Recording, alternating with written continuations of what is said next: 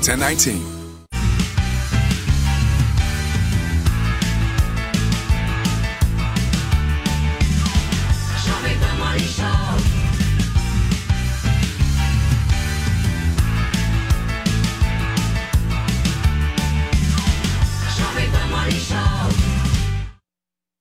Minha excelência, bom dia para você que acompanha a programação da Jovem Pan News. Tudo bem? Tudo certo por aí? Feriadão, você aí descansando numa boa, tranquilão, e nós aqui para te entreter, para te trazer muita informação. No programa de hoje, nós vamos entrevistar com exclusividade o deputado federal eleito por Minas Gerais, Nicolas Ferreira.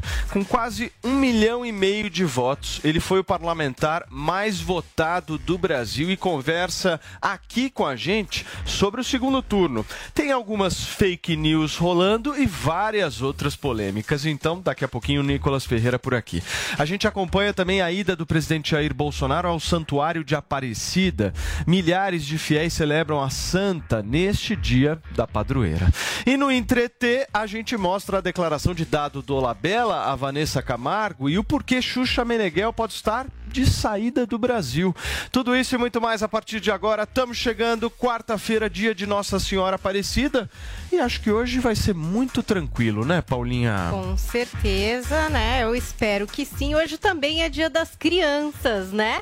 Então a gente vai usar a hashtag Quando Criança. A Zoe já postou a foto dela quando criança, eu postei a minha e você pode postar a sua, e claro que também comentar todos os assuntos da nossa quinta série B, aqui o nosso Morning Show. Às vezes acontece, né? Hashtag Quando Criança, comente com a gente. Muito bem, vamos começar com um assunto bem leve, tranquilo. Gente, a gente começa falando sobre as campanhas dos candidatos à presidência da República. Por favor.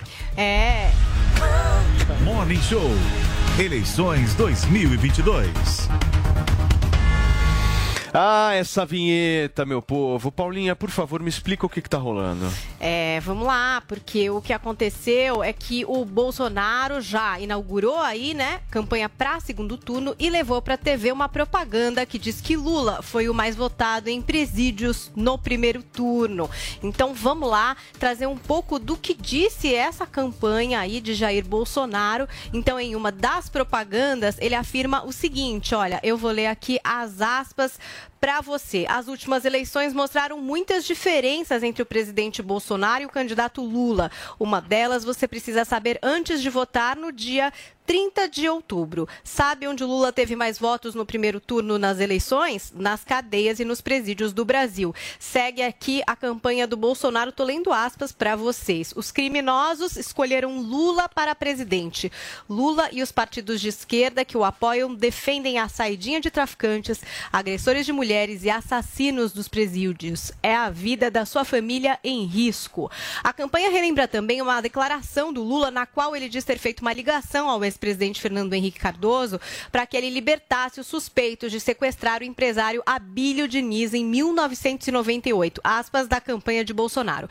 Agora imagina se o Lula volta. O bandido sequestra a pessoa, ameaça a família, é preso. Faz uma greve de fome e é solto. E pode matar um inocente. Está explicado por que é que os bandidos gostam tanto do Lula. E sabe que saiu um levantamento exclusivo do site Antagonista, trazendo aí boletins de urna de 222 sessões eleitorais destinadas ao voto de presos provisórios. Não é todo preso que pode votar. Aliás, não pode, né, gente? De acordo com a legislação eleitoral, esses, os provisórios, mantêm o direito a voto por não terem sentença transitada em julgado. Eu até estava olhando aqui o número, qual seria o número de presos, né, nessa condição.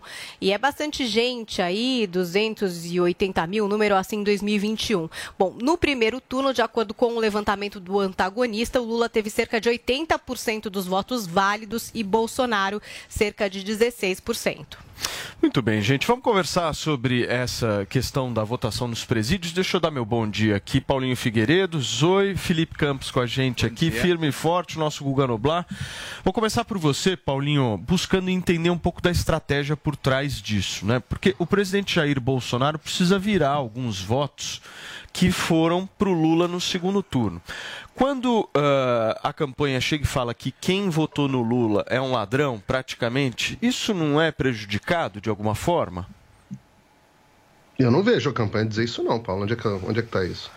A gente viu dizendo o seguinte, olha, o presidente Lula foi o mais votado em presídios, certo? No momento em que você... Isso é uma informação, né? Não, sim, essa é uma informação. Mas o que eu vi circulando nas redes sociais muitas vezes são frases dizendo, inclusive por apoiadores do presidente Jair Bolsonaro, de que quem vota em Lula é bandido. Eu acho que essa frase, estrategicamente, não é positiva, porque o presidente da República precisa virar voto para ganhar a eleição. Estou pensando eleitoralmente, tá? Eleitoralmente. Não, eu também, mas é que eu não vi essa frase.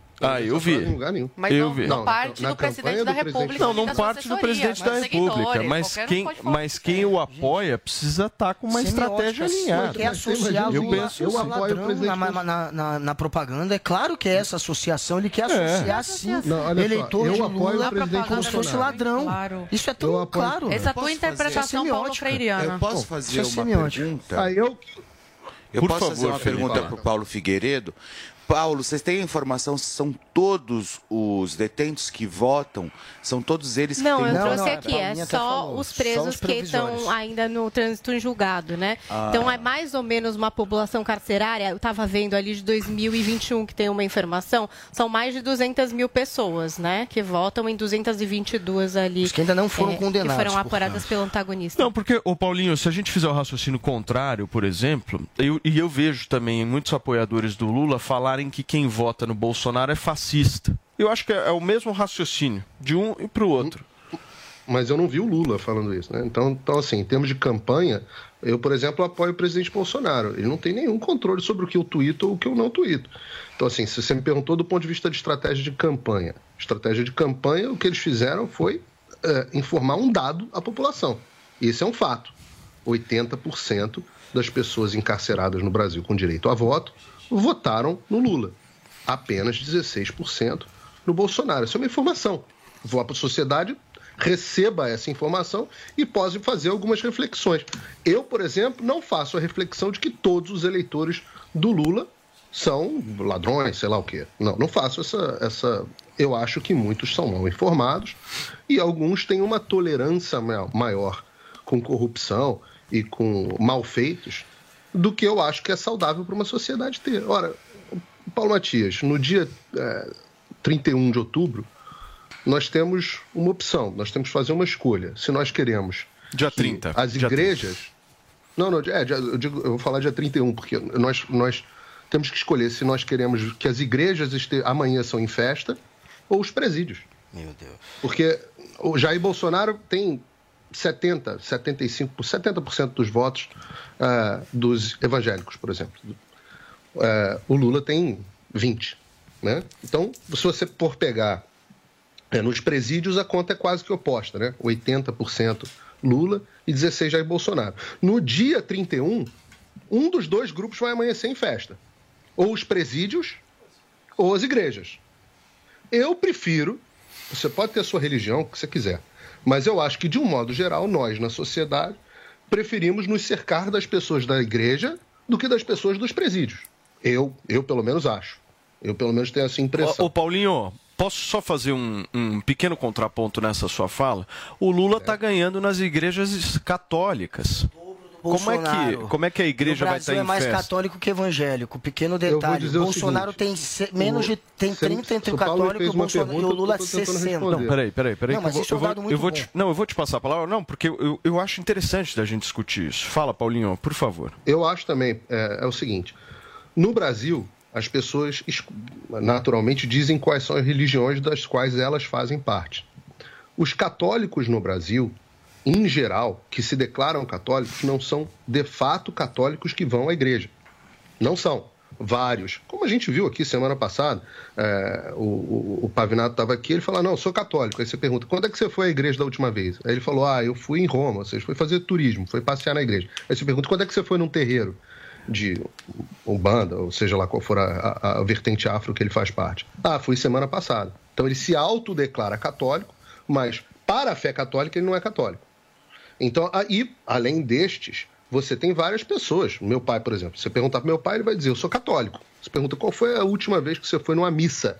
Eu nunca me lembro, nunca vi, acho que nunca vi o meu pai numa missa que não fosse de sétimo dia ou de casamento. Se você for perguntar entre... Isso acontece, eu não estou inventando isso não, porque esse dado, ele é, aqui nos Estados Unidos, ele é extrapolado. Aqui a gente consegue fazer a extrapolação do dado, das pessoas que são católicas que frequentam a igreja e das pessoas que só se autodeclaram católicas.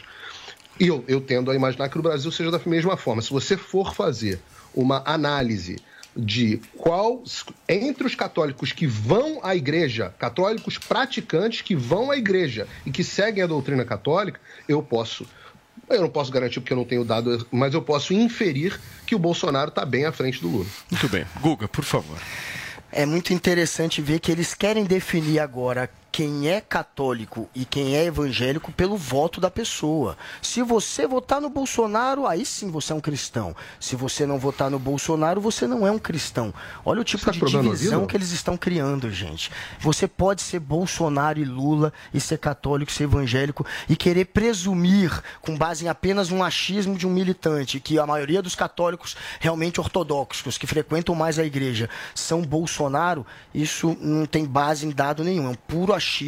Porque a base que a gente tem, que são as pesquisas em cima de quem se diz católico, e não interessa se ele frequenta a igreja todo domingo ou não, ele mostra que o Lula tem 60%, 62% com esse público de votos, e o Bolsonaro tem 32 ou 33. O Lula tem quase o dobro. A gente tem que acreditar que praticamente ninguém frequenta a igreja para crer que a maioria dos que realmente frequentam são Bolsonaro. Tem que crer que a maioria absoluta é aquele católico que só fala que é porque é. E tem que acreditar que todo evangélico vai para a igreja, nesse pensamento aí que foi feito agora. Como se também não tivesse do lado de lá aqueles que se dizem evangélicos sem frequentar. É, mas eu acho engraçado isso porque, assim, desculpa, Guga, rapidinho. Eu acho engraçado isso porque hoje é dia de Nossa Senhora Aparecida, né?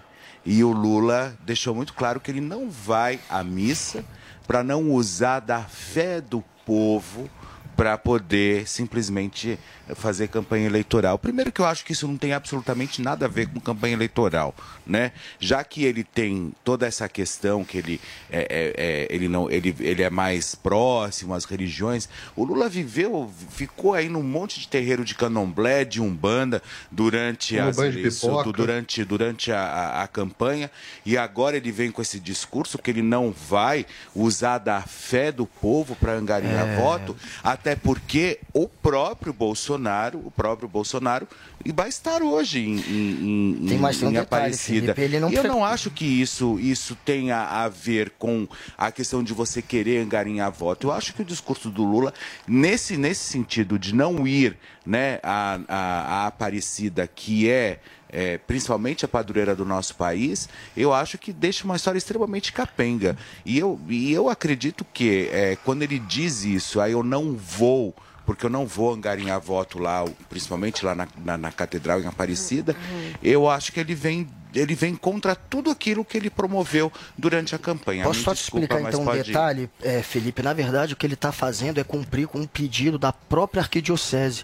Eles pediram para o Bolsonaro não frequentar o evento do Círio de Nazaré. A Arquidiocese fez uma nota falando que não queria que os políticos fossem. Mas ele mandou a Janja. É diferente de como candidato. Então, o que aconteceu? O Bolsonaro, ele conseguiu fazer com que a Igreja Católica, a Arquidiocese de Belém, fizesse uma nota dizendo que não tinha convidado ele para participar do evento do Círio de Nazaré, que ele chamou de Círio com S, ele não sabe nem como é que se pronuncia, mostrando o católico capenga, que na verdade ele é. E aí confundiu, ele não sabe nem pronunciar esse católico aí, o Bolsonaro. E fora ele provocar uma nota de repúdio da própria Arquidiocese, a CNBB, a confederação que representa os bispos no Brasil, fez uma nota ontem pedindo também para que ele não usasse o evento de hoje como propaganda política. Eles falaram, vou ler a nota deles. Não, mas você viu a quantidade de artistas? Você viu a quantidade de artistas? Você viu a quantidade de petistas, de artistas que estavam organizando? Agora, vamos terminar. Por que o Lula não foi? A CNBB fez a nota dizendo: lamentamos, neste momento de campanha eleitoral, a intensificação da exploração da fé e da religião como caminho caminho para angariar votos no segundo turno. Momentos especificamente religiosos não podem ser usados por candidatos para apresentarem sua proposta de campanha e demais assuntos relacionados às eleições. Desse modo, a CNBB, Conferência Nacional dos Bispos do Brasil, lamenta e reprova tais comportamentos. É maior a nota, eu vou ler só isso, mas o que o Lula fez foi seguir o pedido da igreja. Você não pode nivelar... Peraí, só para eu terminar, então, por favor, Felipe, a gente não pode deixar que o presidente use o navio da Marinha para passear ao lado da imagem no dia do Círio de Nazaré, de uma maneira que nenhum presidente jamais fez, só porque ele tem o cargo e manda na Marinha. Sua vez, por favor. Ué, qual o problema dele participar? Bom, a CNBB ele falou. É católico, ele tem a sua fé, ele é um cidadão, não. Ele é o presidente da República, mas ele é também um cidadão. Agora, no Brasil é proibido o cidadão frequentar essas coisas católicas ou evangélicas, religiosas? Eu não vejo problema algum nisso. O que eu vejo problema e contradição é no discurso dos que se dizem religiosos, dos que se dizem cristãos, mas apoiam o quê? Legalização do aborto, legalização das drogas. Desculpa, mas se você se diz cristão e apoia essas pautas e apoia quem quer legalizar essas coisas, você é um cristão de IBGE, o famoso cristão de IBGE. Porque basta ler a Bíblia que você vai ver lá que a Bíblia é contra tudo isso. E mais, Jesus Cristo, Deus, é a favor da liberdade, da democracia, tanto é que fala, você é livre para fazer as suas escolhas, depois as consequências, você tem que arcar com as consequências dos seus atos. Em regimes totalitários não existe isso, você não tem liberdade, e candidatos de esquerda defendem isso, defendem Cuba, defendem a Nicarágua. Então, se você defende um candidato que defende essas pautas, desculpa, mas você é um cristão de IBGE. Mas agora, voltando para a pauta dos presídios, eu achei bem interessante os números, acho que a Paulinha não trouxe, né? No presídio de Tremembé, Lula teve 98% dos votos dos presos. Em presídios da Paraíba 90,3% dos votos. No presídio de Jaraguá do Sul, o Lula foi o candidato mais votado. E por que será que se devem esses números? Primeiro que o Lula esteve preso, então eu sei que a campanha dele e, enfim, o PT não gostam que chamem ele de ex-presidiário, mas acho que é um fato, né? Se você é preso, se você fica na prisão um tempo, você é um ex-presidiário. Então, os coleguinhas deram essa força aí, através do voto, para o seu ex-colega aí de cela, seu ex-colega aí de prisão. E por quê, né? Olha esse relatório aqui da OMS, que interessante. Dados do ano de 2016, na época do PT. Colocou o Brasil como o 9º país do mundo em número de homicídios, com 31.100 pessoas assassinadas por ano a cada 100 mil habitantes, né? Esses bandidos são os bandidos de estimação da esquerda. O Lula tem vários vídeos dele aí falando, são vítimas da sociedade. E ele se esquece que as verdadeiras vítimas são as pessoas que perdem as suas vidas por furto de celular, que estão andando na rua e chega a vítima da sociedade e rouba o celular. Aí o Lula fala: inadmissível que essas pessoas, esses jovens sejam presos, vão para a prisão por roubar um celular. Só que olha esse dado aqui, que interessante também, esse gráfico que eu encontrei. Quase 3 mil pessoas foram mortas em assaltos no último ano de gestão petista. Celular é o item mais cobiçado em assaltos. As pessoas no Brasil perdem as suas vidas por causa desses malandros, vagabundos, que não querem trabalhar e acham mais fácil ficar se vitimizando e saem nas ruas para matar pessoas, matam seres humanos por um celular. E a gente tem um candidato aí que defende isso, sim. Podem falar à vontade que não, mas nos seus discursos ele coloca essas pessoas como vítimas da sociedade, coitadinhos, que a gente tem que ouvir. Defende as saidinhas, né? Defende aí a pena menor para esses criminosos. Então, está explicado o porquê do Lula ter esse grande apoio aí dos presidiários, dos bandidos no Brasil. Muito bem, por partes aqui. Paulinho Figueiredo pediu a palavra, em seguida Guga. Não sei se o Felipe quer fazer mais algum complemento. Quero, sim. Por favor, Paulo. Não, eu só acho que a gente tem a obrigação de desfazer notícias mentirosas quando são trazidas Vamos lá, Paulo, por toda favor. Vez essa pera cascata. Aí, espera só um minuto. Eu só ouço... Lá vem a cascatinha. Vamos lá, Paulinho, por favor. É a saída do tolo, é gritar fake news. E aí eles jogam a fake news. Desliga o microfone aqui, por favor. Vamos lá, Paulo. Como a fake news do que o Nicolas Ferreira está sendo vítima. Senão a gente não consegue estabelecer um diálogo aqui, turma. Paulo Figueiredo, por favor. Essas fake news aí, elas se esquecem, né? Ignoram. Hipócritas. Não, foram tantas fake news aqui dele que a gente já desfez, mas vamos trazer mais uma aqui. Você ouviu no ar ele dizer que a Arquidiocese falou para o Bolsonaro não ir. Não ir. Falou que a Arquidiocese disse para o Bolsonaro não ir para o evento, para a comemoração do Círio. Vamos rapidamente aqui. Nenhum momento... Ou que houve uma nota de repúdio. Não houve nota de repúdio nenhuma. Isso é uma mentira deslavada. Eu nunca uma arquidiocese emitiria uma nota dizendo para alguém não, para um católico não ir num evento.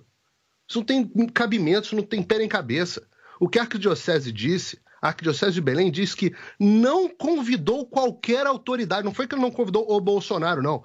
Não convidou a qualquer autoridade, seja em nível municipal, estadual ou federal. A única coisa que eles disseram foi que não houve convite para mostrar que a arquidiocese não estava tomando partido político. Essa coisa sem pé nem cabeça. Vocês ouviram aqui, e chamem o VAR, e claro, o meu editor no meu canal certamente vai puxar a fala anterior, porque a gente sempre faz isso, pega o Guga na mentira e aí repete a fala dele. Depois ele trouxe uma fala da CNBB, que não é arquidiocese e sequer fala pela Igreja Católica. Se você se der o trabalho de procurar quem é a CNBB e o quão politizada é a CNBB em direção à esquerda, você vai saber muito bem o que eu estou dizendo. Basta procurar as posições, inclusive durante a Covid, da CNBB. Agora, história de que a arquidiocese emitiu nota de repúdio e falou para o Bolsonaro não ir, como ele falou para o Felipe aqui, o Guga falou isso para o Felipe. Tá todo mundo aqui... Depois chama o VAR para rever. Ó, é falso, mentira, deslavada, mais uma. Muito bem. Um minuto, Guga, um minuto, por favor. Gente, é só ver o VAR. Eu falei que foi depois da ida dele, inclusive, que cara desinformado. A nota foi emitida depois da ida dele, por conta do constrangimento dele ter ido. Portanto, não pode ter sido antes, dizendo para ele não ir. Eu disse que ele não convidou. Olha o engodo. Peraí, que é a minha vez. Corta o microfone dele. Peraí, só um minutinho. Olha o engodo, gente. Essa é a saída da pessoa que quer te engabelar. Eu falei claramente que a nota foi feita, inclusive, depois da ida, por causa do constrangimento. Então, como é que pode ter sido para não convidado? Foi dizendo que não convidou nenhum político por conta da ida dele e do uso político. E pediram, inclusive, para Bolsonaro não usar imagens na campanha eleitoral, o que ele cumpriu, para não comprar briga com a igreja. Foi para Bolsonaro, sim, que fizeram a nota. E tá tudo certinho. Fake news é esse engodo aí que vocês ouviram agora. Peraí, turma, antes de qualquer coisa, calma. Vocês estão muito nervosos hoje. Hoje é um dia tranquilo, muito... dia das crianças, né, Paulinha? Sim. Uma certa leveza é sempre importante, principalmente nesse dia, né? Muita leveza, quero volume, por exemplo, de cabelo, esse tipo de coisa. Ah, você quer, querida? Claro. Então, eu vou te trazer, porque você agora, meus queridos, você, meu querido, minha querida, vai ter a oportunidade, neste feriadão. Meu querido Andrade, tem muita gente que tá deitado no sofá, mas tá careca. Triste. Tá com pensando problemas capilares. No feriado, né? Tá até mais triste. Exato. Pensando, tô nesse feriado, podia estar por aí, entendeu? Mas tô aqui careca. E aí o Andrade vem aqui para falar justamente do nosso queridíssimo HairVit, certo? O HairVit é um tratamento capilar que a gente anuncia aqui no programa há mais de um ano e o sucesso é absoluto. Agora, o que você tem para falar para essa pessoa que é um pouquinho preguiçosa, que tá com tempo livre hoje para pegar o telefone e ligar? O que você tem para falar? Vou falar o seguinte, quem tá nos acompanhando agora, que tá com tempo livre, tranquilo, que tá se incomodando com queda de cabelo, que tá ficando careca, calvo, pega o telefone agora, gente, liga pro 0800 020 1726. Por quê? O Paulo já disse tudo, é um produto que está mais de um ano anunciando aqui na Jovem Pan, é um produto que está devolvendo cabelo para quem era careca. E por que você está esperando o teu cabelo todo cair para tomar uma atitude? Toma uma atitude agora, meu amigo, minha amiga, você que está sofrendo com queda capilar, você que está perdendo o cabelo por genética, por estresse, qualquer motivo que seja, você tem que dar o primeiro passo. O primeiro passo é o quê, Paulo? A gente fala pro pessoal de casa, é pegar o telefone, ligar agora no 0800 020 1726, liga agora a gente dá essa oportunidade para você. O HairVit é um produto que tem o laudo da Anvisa, tem o teste de eficácia comprovado, é um produto que estimula o crescimento do seu cabelo e que acaba com a queda. Então, se você tá sofrendo com queda de cabelo, se você tá ficando calvo, careca, é o que eu digo, Paulo, a gente não faz mágica, a gente é tecnologia. Então, assim, se você que tá nos acompanhando agora tende a ser calvo, careca e tem a raiz do cabelo, o HairVit vai funcionar. O que eu sempre falo pro pessoal de casa, fazer uma comparação. Por exemplo, quem tá carecaço, Paulo, por exemplo, dá uma olhada no espelho. Tem um amigo que tá careca do lado, olha na careca dele pra você ver. Às vezes tem aquela penugem, né? Exatamente. Faz uma análise de careca. Faz uma análise do seu careca, ou da sua careca, ou do seu careca. Faz assim, ó, olha bem. Se tiver aquela penugem e você usar o HairVit, ele vai engrossar o fio, ele vai dar volume e vai preencher essa careca. Então, é o que eu falo, se tem a raiz do cabelo... Olha aí o Paulo Matias. Que beleza. Que vai ajudar. Paulo, muita gente passou pela situação que você passou. Do quê? Pois é. Preciso fazer implante. Total. Sou muito novo pra poder ficar calmo, careca. Entrada na frente e saída atrás, né? Pô, tem dois lados do Paulo aí. Na frente o resultado foi mais rápido pra você, Paulinha, né, Paulo? Engrossou o cabelo, mudou a qualidade aqui da parte frontal do seu cabelo. Não, e a parte de trás com 6 meses. É um resultado muito impressionante. Tem rapidinho uma pergunta. Eu recebo várias mensagens nas minhas redes sociais de gente perguntando isso. E o seu José Vicente, tem 63 anos, é lá da cidade de Jaú, apelido de Peninha, me mandou o seguinte: Paulo, eu comprei e já senti um baita de um resultado em um mês. Quantos anos? 63 anos. 63 anos. 63 anos, chama Peninha. Um abraço pro Peninha, não o conheço, mas ele é da cidade de Jaú.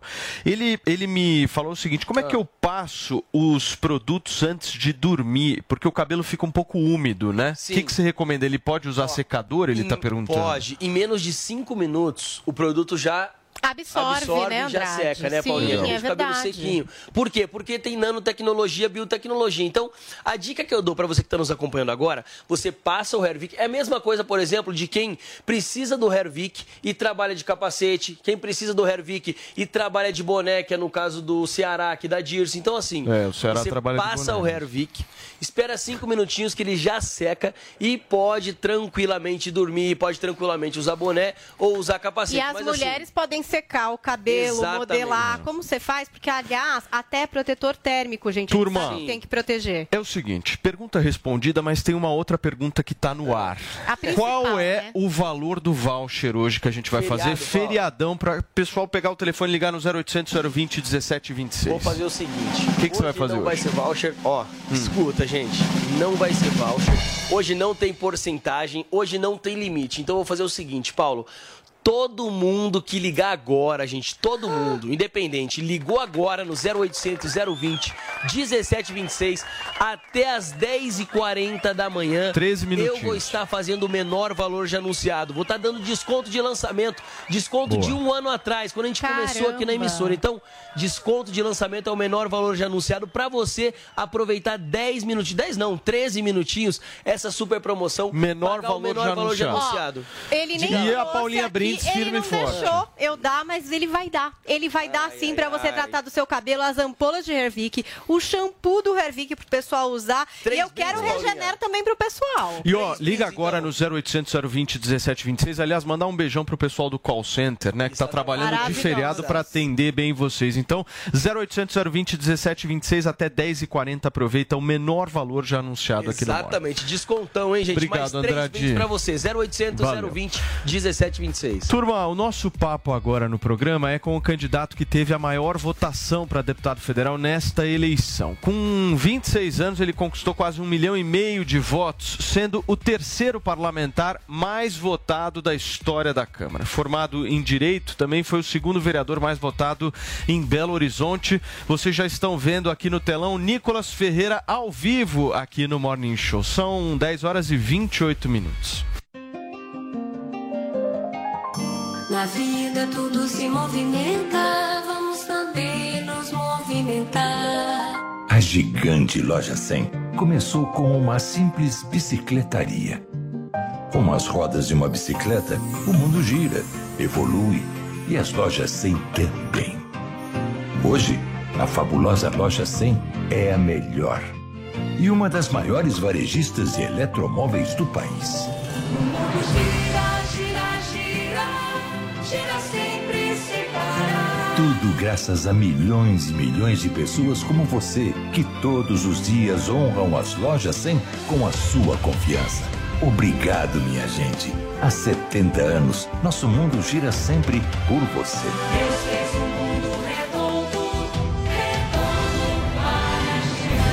Loja 100, 70 anos. Ainda bem que tem. Jovem Pan Morning Show. Jovem Pan Morning Show. This is the number one. The number one hit music station. Jovem Pan. A melhor rádio. A melhor música. My music. My station. Justin Bieber. I got my peaches out in Georgia. Oh yeah. I get my weed from California. That's that. So we eat my best friend.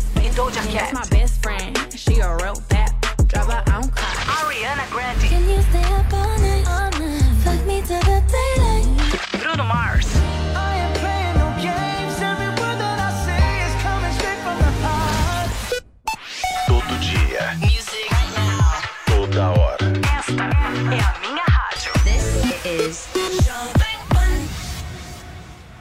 Chega ao mercado a nova edição da revista Go Air Business. Confira como o economista Ricardo Amorim se tornou um dos maiores influenciadores do mercado financeiro e empreendedor da sustentabilidade. Saiba como a aviação executiva brasileira teve um desempenho incrível, especial sustentabilidade. Um panorama completo sobre geração de energia, mobilidade e inovação. E mais, relógios, charutos, turismo, moda. Revista Go Air Business, nos melhores points da cidade e no portal goair.com.br.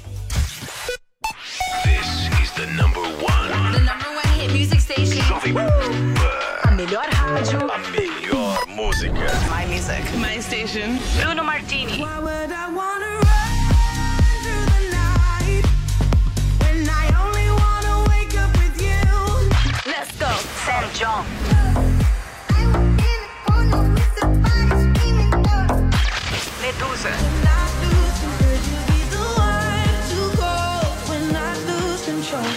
Post Malone. Run away, while we're running in circles. Run away, run away. Todo dia. Music right now. Toda hora. Esta é a minha rádio. This is Jovem Pan. Chegou, tá no ar. Vai começar. Pode ter certeza. Chuchu Beleza. Chuchu Beleza, oferecimento C6 Bank, baixe o app e abra sua conta. Gente, posso falar? Agora com o C6 Tech Invest, eu descobri que eu não preciso mais do Rô, meu marido. Ah, parece maluca, né? Não, calma que eu explico, tá? É que com o C6 Tech Invest, eu não preciso mais do Rô pra me ajudar a investir. É só acessar o app do C6 Bank, responder lá umas perguntinhas e pronto. Eles montam uma carteira personalizada pra mim com investimento em ativos nacionais e internacionais, não é o máximo? Dá pra investir na bolsa americana, minha filha, você tem noção disso? Não, posso falar? Agora que o C6 Tech Invest, eu sou outra pessoa, tá? Minha cabeça tá tão de investidora que outro dia eu tava no shopping vendo vitrine. A Fê, minha amiga, perguntou que bolsa que eu gostava mais. Eu respondi Nasdaq, você acredita? Ah, parece maluca, né? Não, sério. Tô amando cuidar dos meus próprios investimentos graças ao C6 Tech Invest. Doutor Pimpolho. Ai, ai. Nada melhor do que dar uma cagada mexendo no celular, meu. Deixa eu dar uma olhada nos grupos do WhatsApp. O quê? Vai se fuder. Ô, Sandy, mas se f***, postando vídeo repetido no grupo do escritório, pô. Ai, Doutor Pimpolho, desculpa. Desculpa o caramba, Sandy. Acompanha o grupo, meu. Fica postando vídeo repetido aí que nem uma idiota, meu. Enche o saco, pô. Ai, calma, Doutor Pimpolho. Calma não, Sandy. Presta atenção no grupo, meu. Já não é a primeira vez que eu vejo a senhora postando coisa repetida, meu. Mas, Doutor Pimpolho... Ó, se postar vídeo repetido mais uma vez, meu, eu te excluo do grupo e da empresa, beleza, meu? Fica esperto, hein, Slade? Ai, tá bom, Doutor Pimpolho. Não tá mais aqui quem postou. No dia seguinte... É, bom dia, Doutor Pimpolho. Bom dia nada, Cileidi. O que você quer, meu? É só pra avisar o senhor que esse vídeo que o senhor acabou de postar, o Douglas do comercial já tinha postado ontem, tá? Audiência rotativa, né, Cileidi? Tô postando pra quem não viu da outra vez, meu. E depois eu não tenho que te dar satisfação, né, Cileidi? O grupo é meu, eu sou administrador e se eu quiser postar repetido eu posto, meu. Aliás, quer saber, ó? Pronto, excluí você do grupo, ó. Vai se fuder e tá excluída. Ai, ai. Doutor Pimpolho. Chuchu Beleza. Quer ouvir mais uma historinha? Então acesse youtube.com/chuchubeleza.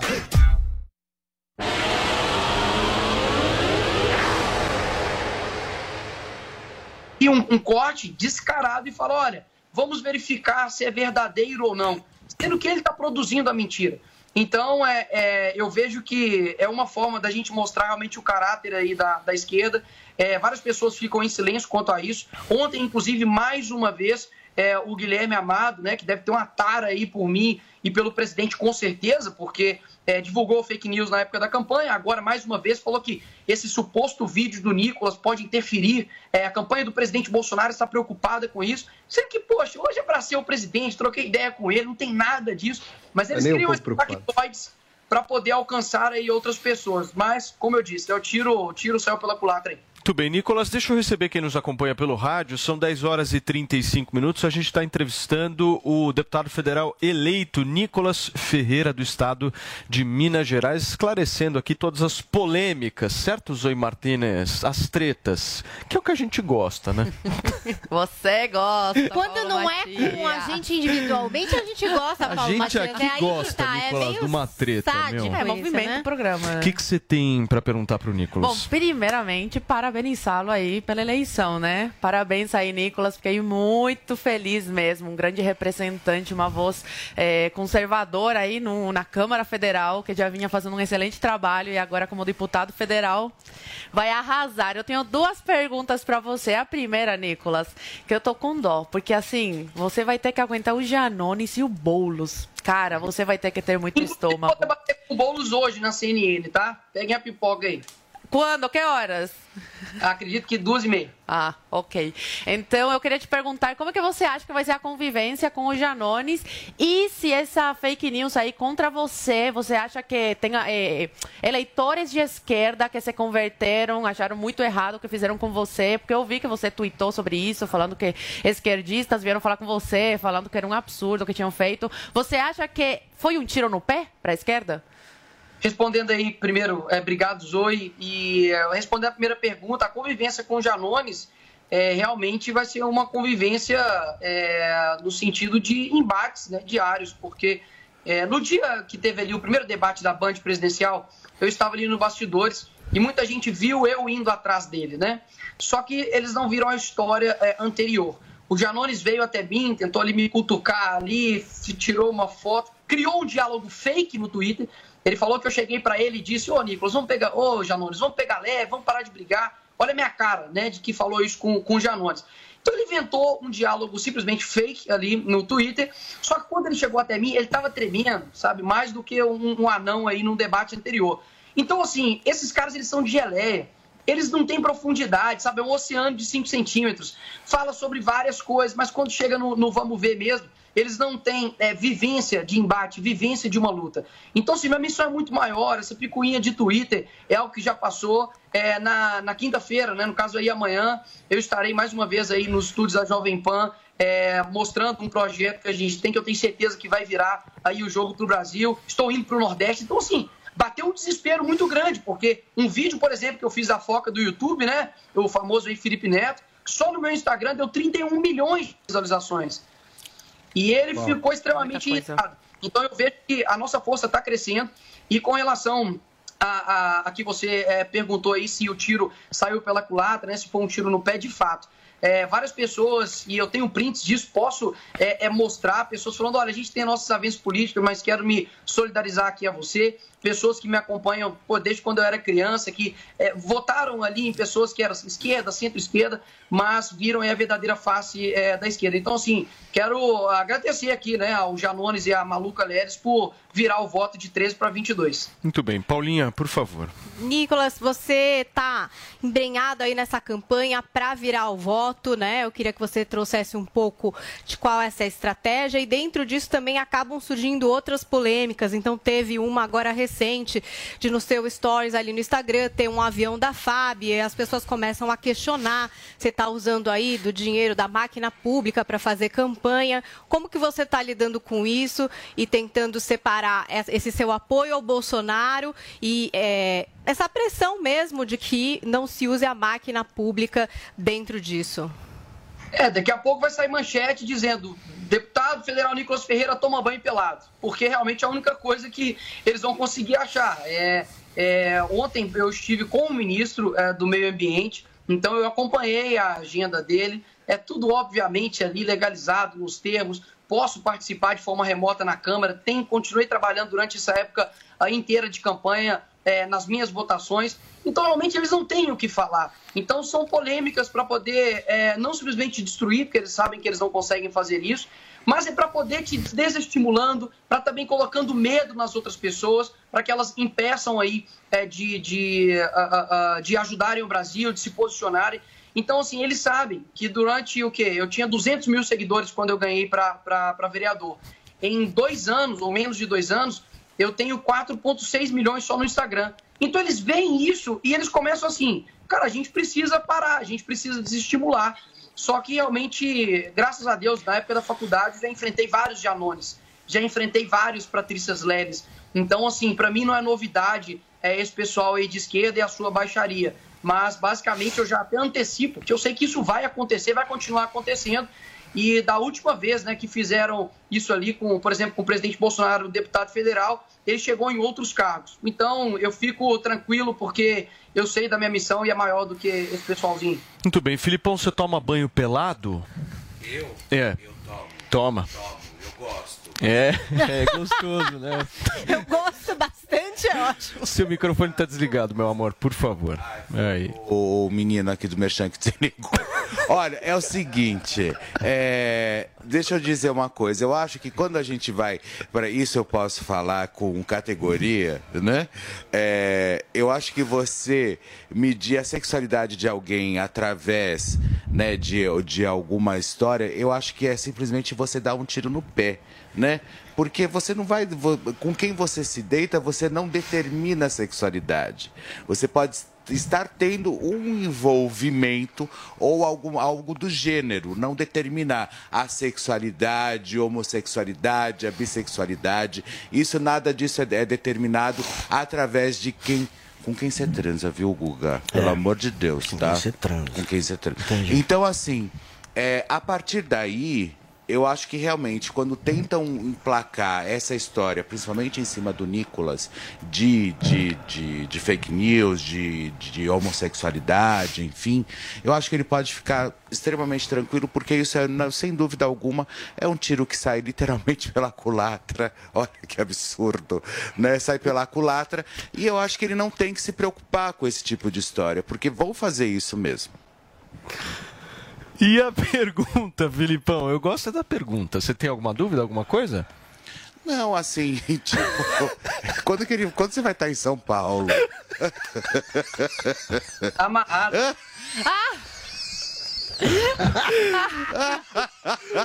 Muito bem. Guga, ela vem pra Aparecida com o presidente? Pergunta se ela vem pra Aparecida com o presidente. Você vai pra Aparecida, Nicolas? Não grava vídeo. Não. Amanhã eu estarei aí em Paulo. O presidente está em Belo Horizonte. Felipe ia lá te encontrar. Eu vou gravar com o Lacombe, estarei no Pânico aí também, com a Karina Bach. Guga Noblar. Olá, Nicolas, obrigado pelo tempo. Bom dia, Guga. Nicolas, tô curioso para saber, alguma vez na sua vida você produziu fake news? Não. E aquela de ontem que o TSE mandou você retirar do ar, onde você associa o Lula ao uso de drogas em adolescentes e ao fechamento de igrejas e também a assassinatos, roubos, né? Fazendo o L no final. Aquilo que o TSE considerou uma fake news, não é uma fake news? É, o TSE considera várias coisas, né? Inclusive aí não deixar o presidente fazer live na sua própria casa. Então o TSE não é uma boa métrica aí de justiça. Agora, com relação, por exemplo, a igrejas, é algo realmente latente. A gente pode ver aí o Daniel Ortega, amigo do Lula, por exemplo, fechando igrejas, rádios católicas ali na Nicarágua. Então não é nada absurdo. Você acha normal, fala, tudo bem, você acha ok espalhar isso. E você acha normal também, você também não considera uma fake news espalhar que o Nando Moura tinha um caso com travesti, como você já fez? É tanto fake news que ele teve que se defender ali na justiça, né? Então eu simplesmente perguntei para ele, você teve algum envolvimento com um travesti? Prove que você não teve. Você então acha normal fazer isso? Você não acha que é baixaria fazer isso? Você acha normal também espalhar que o Kim Kataguiri ganhou dinheiro com rachadinha? Você perdeu na justiça um direito de resposta para ele. Isso não é uma fake news? Eu fiz uma pergunta, mais uma vez, né? A gente tem esse direito de pergunta ainda aqui. Eu perguntei isso, seria uma nova rachadinha? Então eu fiz uma pergunta, já que ele tinha recebido ali dinheiro de assessores. Então, basicamente, você perdeu na justiça. Com tudo que foi feito ontem, de maneira muito bem organizada, com blogs de fofoca, com pessoas ali de selo verificado e divulgando algo... só para terminar. Calma. Perguntas e respostas, peraí. Tudo bem, você acha isso tudo normal. Então, agora, para você divagar o quanto você quiser. Inclusive, tem um histórico seu de ter colocado uma irmã para gravar uma pessoa, um garoto de 14 anos trans no banheiro. E depois você soltou isso e fez um estardalhaço e está sendo processado por isso. Alguém com um histórico de fazer, de espalhar fake news, como você tem, e de também fazer linchamento até em menor de idade, como você fez nesse caso, alguém com esse tipo de histórico tem moral depois para se sentir atacado quando recebe uma fake news contra ele? Pô, eu não sabia que você tinha outra profissão, né? Fiscal de fake news. Então quer dizer que agora... jornalista tem essa função. Fake news. Poxa, realmente parabéns aí, né? Você é o dono do que é ou não fake news. Agora, com relação aí a esse vídeo da minha irmã, eu não mandei ninguém gravar, eu não sou onisciente, não, diferentemente de você, né? Eu não sei de todas as coisas. Minha irmã simplesmente viu um homem entrando dentro do banheiro dela, pegou o celular e gravou. Eu pedi pra escola só usou o vídeo. Eu pedi para a escola se pronunciar com relação a isso. Eu disse, olha, eu acho isso errado. E não somente como político, como representante aqui de Belo Horizonte, agora de Minas, mas como irmão, eu tenho direito de manifestar. Então, assim, eu acredito que quem está nos ouvindo agora, com certeza, não quer ter dentro ali do banheiro da sua filha, 16, 14, 15 anos, um marmanjo ali fazendo xixi ali no banheiro da sua filha. Então, realmente, eu tenho que explicar aqui o óbvio, né? Eu estou defendendo as mulheres, inclusive, uma vez de que abre-se um precedente muito grande para outros homens que se sentem ali mulheres entrarem no banheiro ali de mulheres e cometerem outras coisas. Então, eu estava defendendo ali crianças, adolescentes, principalmente as mulheres. Muito bem. Nós vamos fazer mais uma... Calma, Guguinha, calma. Você está muito nervoso. Você fez 5 perguntas aqui. Ficou um talk show isso aqui, querido. Só me dá um minuto. Vamos fazer mais uma rodada. Paulinho, por favor. E ainda é um problema, porque as perguntas que ele fez para o Nicolas nem pode responder adequadamente por causa da pressão da justiça. Então, se o Nicolas responde alguma coisa diferente do que ele respondeu aqui agora, ele, como está debaixo da égide do TSE e depois do outro tribunal que fez a condenação a ele, processo em curso, ele sequer pode se manifestar adequadamente sobre esses assuntos. Então, é uma coisa até injusta a forma como essas colocações foram feitas. Eu queria sair da área do fiscal de fake news, que, aliás, teve uma fake news hoje desmentida aqui no ar. Não então, teve. Isso é uma mentira que você está jogando de novo. Bom, eu é que te desmenti. Audiência, responda aqui no chat. A Arquidiocese fez uma nota para Figueiredo no Twitter já fizeram um corte. O corte da frase dele é bem clara. Um convidado, só um minuto. E vai pro YouTube. Um minuto, peraí. Nicolas tá dando risada, gente. Desculpa, Nicolas, desculpa. Você é o entrevistado, eles querem fazer o debate entre os três. Paulinho, a sua pergunta, por favor, pro Nicolas, por favor. A minha pergunta pro Nicolas é o seguinte, vamos entrar no ciclo eleitoral. Vamos fazer uma pergunta objetiva aqui, Nicolas. Você é o deputado federal mais votado do Brasil. Tá? Você teve uma votação impressionante, quase 1,5 milhão de votos. Você teve mais votação do que vários candidatos ao governo do Estado, mais votação do que vários senadores. Você teve uma votação de majoritário numa campanha proporcional. No entanto, o presidente Bolsonaro ficou atrás do Lula no seu Estado. Qual é a estratégia, sua estratégia, para ajudar a reverter Minas Gerais em favor do presidente Bolsonaro? Muitas pessoas, Paulo, ainda têm no imaginário de que no tempo do Lula era um tempo de prosperidade, era um tempo que chovia picanha do céu e ele tomava cervejinha. Então, na verdade, agora é construir com a verdade, né? A gente não tem essa prancheta de marqueteiros, né, mentirosos que o Lula tem para poder atingir as pessoas. Então, basicamente, a gente vai viajar ali para o norte de Minas. Fiz um levantamento com a minha equipe de todos os locais onde eu tive bastante votos e o Lula também teve bastante votos. Então, pode, de fato, ter acontecido aí esse fenômeno, uma pessoa votar em mim e votar aí no Lula. Mas eu acredito que a gente consegue alcançar essas pessoas com a verdade. Eu vejo que as pautas mais sensíveis para o brasileiro, quando a gente fala, por exemplo, o Bolsonaro levou água para o Nordeste, é algo muito genérico. Mas se você pega ali um exemplo de uma pessoa, né, a Dona Maria, que tinha que andar horas e horas a fio para poder chegar ali, pegar uma água e voltar com aquilo, eu acho que sensibiliza muito mais. Então, eu estou indo ao norte sem ali... Quais são as ações concretas em Minas, Nicolas? O que vocês pretendem realmente fazer? Como é que vira isso? As viagens com o governador, com o presidente, né, para as áreas do norte. Vamos também em Juiz de Fora vamos em Juiz de Fora. Eu vou fazer vídeos locais, perguntando para as pessoas, para a gente fazer como eu fiz o vídeo da pandemia, né? Hoje a rede social, querendo ou não, é a nossa maior força que a gente tem. Então a gente vai atuar nesse frente, tanto indo com o presidente nas áreas ali mais afetadas, que dá para a gente reverter o voto, quanto também em todos os locais que eu for, eu vou ensinando as pessoas a como virar esse voto. A gente criou um QR Code com todos os feitos do governo Bolsonaro, tanto em Minas quanto no país inteiro. Então realmente agora é uma campanha tete a tete, que eu vou fazer alguns vídeos para poder mostrar para as pessoas o quão realmente danoso é e inseguro a gente colocar no poder aí quem estava 16 anos no nosso país ali anteriormente. Muito bem, Zoe. Projetos. Nicolas, eu sei que você deve ter vários projetos aí que você quer colocar em prática, mas ano que vem, quando você chegar na Câmara Federal, pisar lá oficialmente como um deputado federal, qual vai ser o principal projeto, assim, o projeto que você já quer dar entrada, quer correr atrás, o que você considera de extrema importância para o cenário atual? Legal. Muitas vezes a gente pensa que projetos de lei eles vão assim, modificar o Brasil por completo. Se você chega num município hoje, ele não sabe um projeto de lei da sua cidade, mas com certeza ele sabe a música que está estourando, o filme que está estourando. Então a gente sabe que a política nada mais é do que a água que deságua ali da cultura. Então a gente não pode depositar, né, digamos assim, a nossa fé num projeto de lei e isso vai mudar tudo. A gente viu que vários, inclusive ministros, né, da educação, vieram com propostas mirabolantes, fórmulas mágicas para mudar a educação do Brasil, só que a gente sabe que não funciona dessa maneira.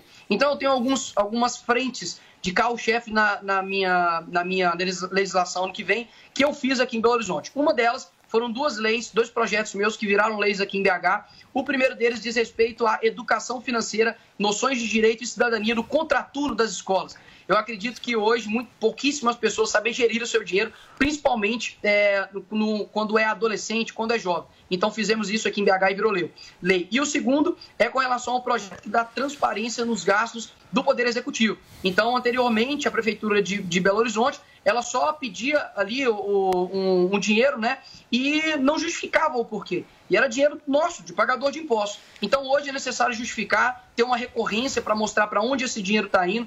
Então, eu acho que isso combate a corrupção e dá uma transparência melhor aí no funcionamento público. Então, eu vejo que lá na Câmara também quer trabalhar nessas frentes, tanto de liberdade no âmbito econômico, no âmbito educacional, quanto também nas lutas para travar maus projetos, né?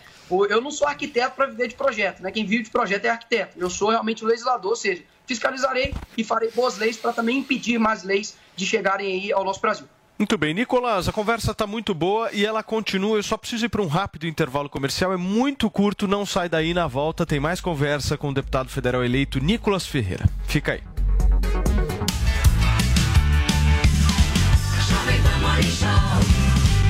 Jovem Pan Morning Show.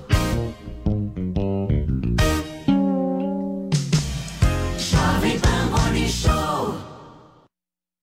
TV ao vivo ou streaming? Na DirecTV Go, você tem os dois, tudo num só app. São mais de 70 canais ao vivo, com esportes, jornalismo e desenhos, além dos lançamentos do cinema e séries de sucesso, para ver quando e onde quiser. Assine agora a DirecTV Go e ganhe um mês grátis de Lionsgate Plus. Dê um gol. Acesse directvgo.com.br e experimente grátis. DirecTV Go, TV e streaming, tudo num só app.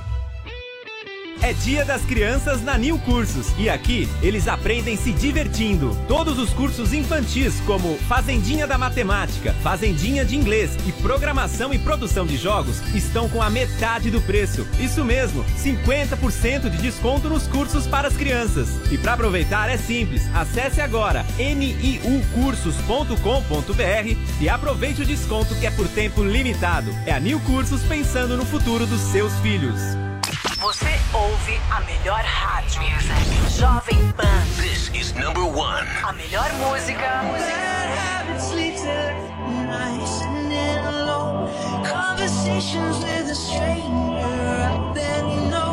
station plays my music. I can't seem to say goodbye. One radio. All the hits. Esta. I love the radio station. É a Jovem Pan.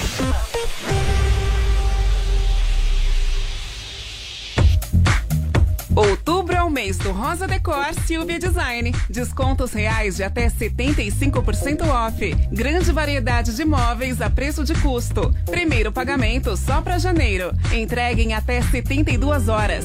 Acesse silviadesign.com.br e veja a loja mais próxima de você. Silvia Design Móveis de Valor.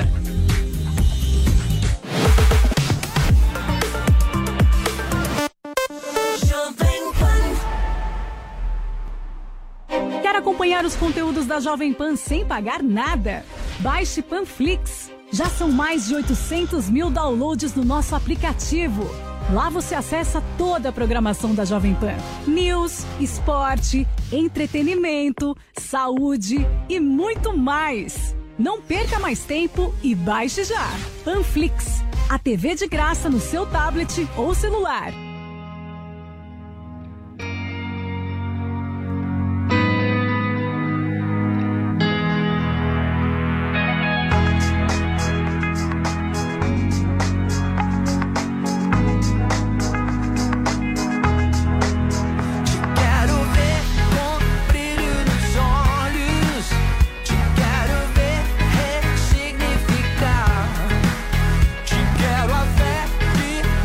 Montanha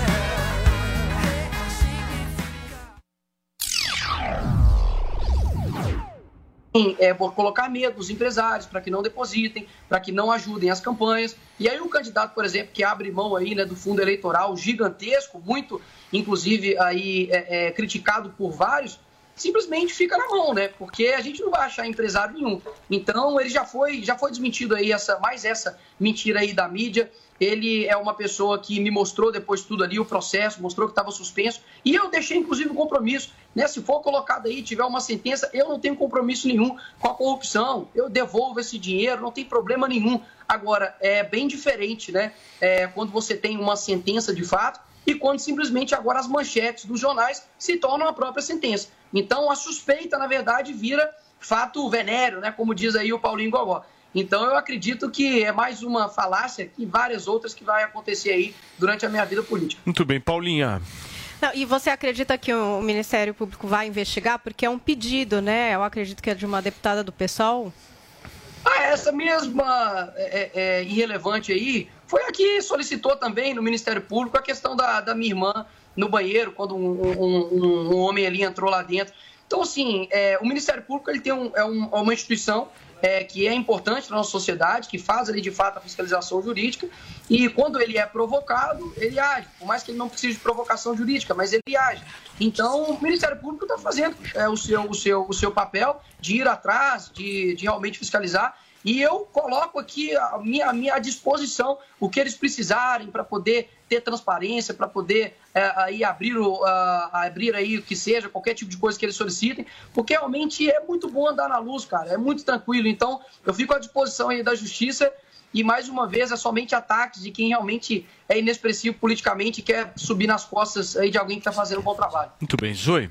Eu queria perguntar pro Nicolas como é que está o tio dele, que levou uma capacetada aí, foi agredido por um esquerdista. Então, você vê o modo superandi aí, né? Acusam a gente de espalhar fake news e tentam censurar a gente. E eles trabalham com fake news, né? Espalhando aí mentiras. A gente viu aí no caso do Nicolas agora. Falam que a direita é agressiva, que a direita é antidemocrática, mas são eles que agem de forma agressiva. Então, eu queria te perguntar como é que está a situação do teu tio e se o esquerdista foi processado, o que aconteceu?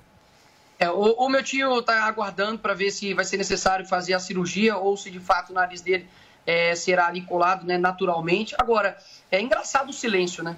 O silêncio, realmente, ele é muito seletivo. Então, se isso acontece ao contrário, né, para quem não sabe aí desse fato... estávamos ali no Mineirão, no estádio ali aqui em Belo Horizonte, numa carreata pró-Bolsonaro, e simplesmente chegou ali um pessoal, queria passar o carro de qualquer forma. Meu tio, e as imagens são claras, que não há nenhum tipo de agressão verbal nem nada, simplesmente falou, olha, tem que ver aqui como é que a gente vai fazer, tem muita gente, já estava marcado aqui com a Polícia Militar, e das pessoas estavam ali, um empurrou, e o outro deu uma capacetada no meu tio, que coincidentemente é sargento da Polícia Militar, quebrando ali o seu nariz. Ele sacou a arma por ele ser um policial e, graças a Deus, evitou ali um mal maior acontecer. Agora, é impressionante como a mídia, como os influenciadores, né, o pessoal aí do fact-check, na verdade, fica em silêncio total. Colocou ele como se ele fosse um bolsonarista, como se tivesse ali tido um atrito político, e na verdade não foi. Na verdade, foi uma agressão de graça, a Polícia Militar prontamente agiu, prendeu ali 3, mas, se eu não me engano, um, inclusive, já foi solto, que a gente sabe como é que funciona a impunidade aqui no nosso país, mas é isso, né? Se é o contrário, estavam aí botando ovos, porque seria o momento perfeito, né? E a mídia caladinha, né, Nicolas? Como é que é, perdão? A mídia caladinha. A mídia calada, teve gente aí do Morning Show caladinho, pô. Hoje tá fiscal, mas na época... Eu nem conhecia essa história agora, a gente tem que apurar, porque, enfim... Tem que apurar, tem um vídeo. Se tem um seu tio sacou a arma, se deu essa treta, de fato a gente tem que apurar. Eu não conheço a história, por isso que eu não comentei. Agora, pra fechar então, Nicolas, vivendo essa situação que você tá vivendo de linchamento virtual... Ele tá respondendo. Tá ouvindo? É que corta. Tá cortando? Tá o áudio dele quando ele tá falando. Desculpa, Nicolas. Deixa ele falar, peraí. Não ouvi. O que eu tô querendo dizer é o seguinte... muitas das vezes eu vejo que o jornalismo, ele só busca saber as histórias que lhe convém, né? Então isso ficou durante o Brasil inteiro sendo falado nisso, no Twitter, nas redes sociais. Então realmente me assusta você saber de tantas coisas sobre a minha vida e não saber disso que foi tão importante um dia antes aí da eleição. Então busque saber, tem o vídeo e eu espero aí então o seu posicionamento com relação a isso. Tá, eu vou assistir o vídeo e se você deixar depois eu apurar e conversar com o seu tio, eu vou me sentir ainda melhor. Agora, só para fechar, depois de viver essa situação que você está vivendo, de linchamento virtual que você está passando, você vai repensar a maneira como você age nas redes, já que você também tem essa imagem de ser alguém que lincha os outros?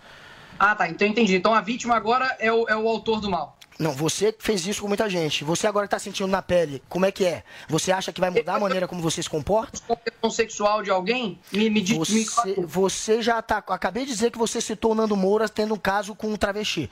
Ei, vulgar. E aí? Como é que fica? Algo muito objetivo. Então isso. Esse é um caso objetivo.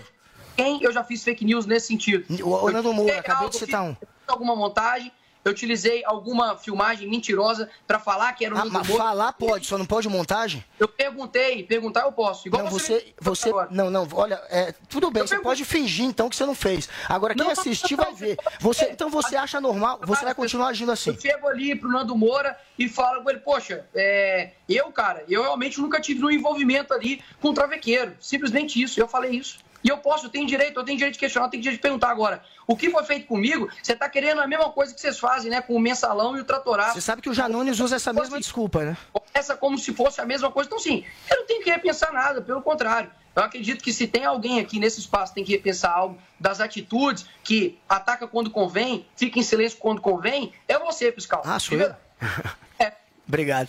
Olha, o Janones usa a sua mesma desculpa. Você aprendeu com ele? Paulinho, pra gente fechar a entrevista, vamos lá. Peraí.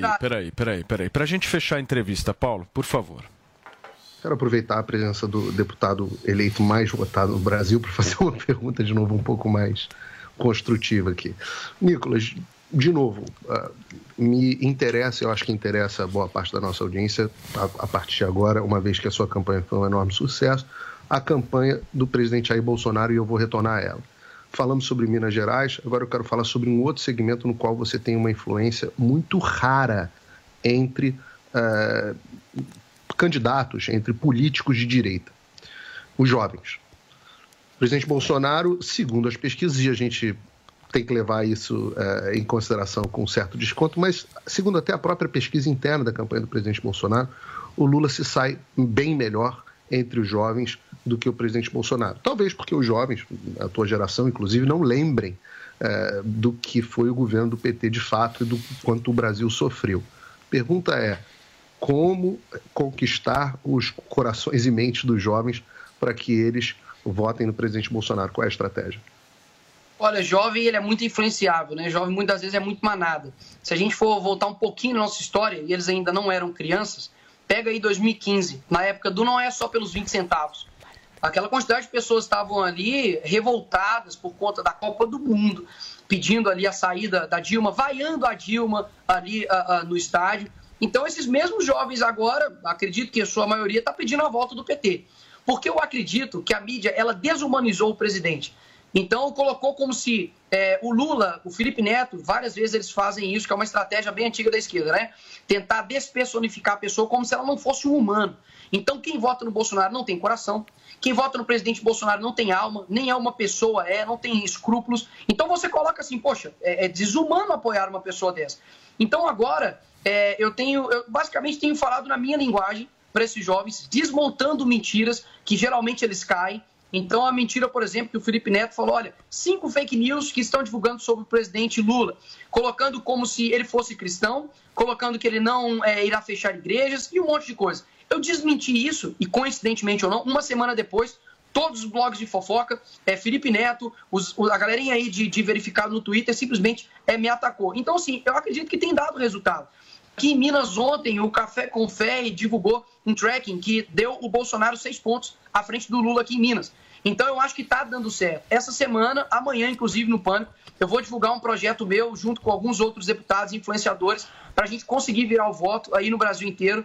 E eu realmente acredito que, assim como 2018, foi a mão de Deus ali que salvou o presidente naquela facada, eu acho que também a gente tem uma missão divina. Esses pormenores, sabe, de briga de Twitter, dessas coisas, São coisas que passam. Agora, eu tenho dentro de mim que, de verdade, eu tive essa votação, não foi à toa. Foi para realmente mostrar que, poxa, eu consigo tocar pessoas. Eu consigo falar no coração delas. Eu tenho 1 ano e meio que eu estou indo nas igrejas, todos os meus finais de semana. Eu me abdico de várias coisas. Enquanto vários jovens aí estão em bebedeira, estão em putaria, estão em várias coisas, tentando aí, me destruir, eu estava dedicando todo o meu final de semana para poder ir nas igrejas ministrar a respeito do cristão e a política. Então, eu vou continuar exercendo essa minha influência. Como eu disse, não há fórmula mágica para tocar as pessoas. Eu, como cristão... Muito bem. E aquele, Paulo, só para finalizar, que aquele que convence é o Espírito Santo, então o meu papel simplesmente é ser um canal. Então a gente tem que acreditar na verdade também. Muito bem, Nicolas, obrigado pela sua participação aqui no nosso Morning Show. Nicolas falando com exclusividade para a gente justamente sobre todas essas polêmicas e as estratégias deste segundo turno em Minas Gerais. Obrigado, Nicolas, bom trabalho. Se assume em fevereiro, né? Não é em janeiro, é fevereiro, né? Fevereiro tem a posse, exato. Beleza. Obrigado, cara. Valeu. Volto sempre. Obrigado, Paulo. Obrigado, pessoal. Aí, já ia me esquecendo. Parabéns pelo seu dia aí, Guga. Um abração. Valeu. Valeu. É o dia de Nossa Senhora. É o dia de Nossa Senhora também. Obrigado. Turma, deixa eu falar uma coisa pra vocês. Paulinha... Hoje é um dia muito importante. Além de ser dia de Nossa Senhora Aparecida, dia das crianças, é dia dos carecas se mexerem e mudar de vida, meu querido Andrade. É, tem muito careca no sofá, hein, Paulo? Porra, tem muito cara largadão ali, meio a mulherada meio preguiçosa. Nicolas raspou o cabelo, vou mandar um kit pra ele usar lá. Pra ele acompanhar lá e fazer o uso pra crescer. Vai dar um up.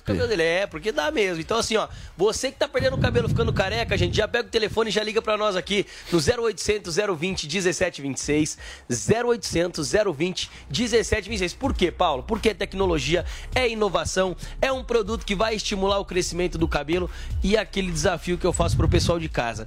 Tá ficando careca, tá com careca do lado? Dá uma olhadinha no espelho, vai bem pertinho, olha aquela careca como que tá. Analisa. Analisa. É. Tem aquela penugenzinha, tem aquele fiozinho clarinho, usa o HairVit para você ver. Essa penugem, esse fio clarinho vai passar a ser uma cabeleira, Paulo. Vai preencher essa falha, você vai deixar de ser careca, vai ficar cabeludo, preenche falha na barba. Então assim, você que está nos acompanhando agora. Olha esse antes depois, é sensacional. Pega o telefone e liga no 0800 020 1726. Paulo, essa imagem não é semelhante ao seu antes e depois? Porra, total, meu. Clássico, muito semelhante, tava abrindo, né? Ali a parte de trás, você que está ouvindo pelo rádio, e depois aí de iniciar o tratamento. Gente, é tratamento, não é milagre. Então, 2 vezes por dia, todo dia. Então, ali você começa a ver que para de cair o cabelo com uma semana. Sim. Com 3 meses, você já chega num resultado melhor, de qualidade melhor do cabelo. E aí, você segue usando pra, como o Paulo, ter um resultado dali a 6 meses, dali a 1 ano de uso. E sempre com esse cabelo mais grosso e com esse fiozinho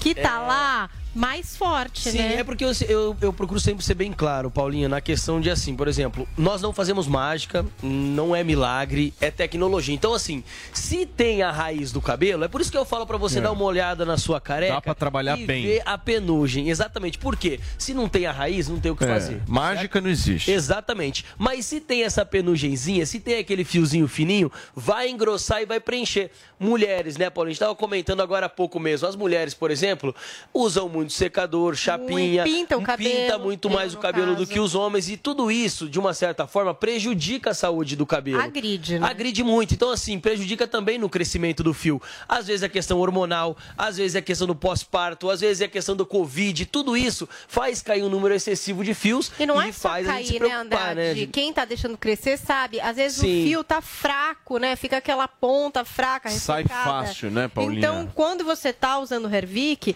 além de você ver que cresce mais rápido, eu já tô precisando ir lá fazer minha raiz.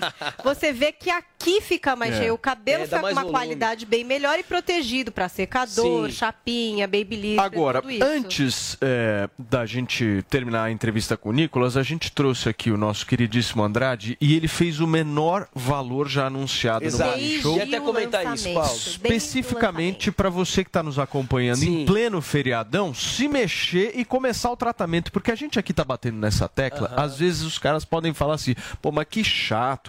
Meu, a gente tá trazendo trazendo isso aqui para vocês, porque realmente o negócio funciona e dá para fazer. E dá para fazer. E não é uma coisa que a gente está fantasiando. Então, exatamente. Assim, dá para fazer, gente, só que você precisa acreditar, certo, Andrade? É só pegar o telefone e ligar para a gente no 0800 020 1726. E, Paulo, voltei aqui por quê?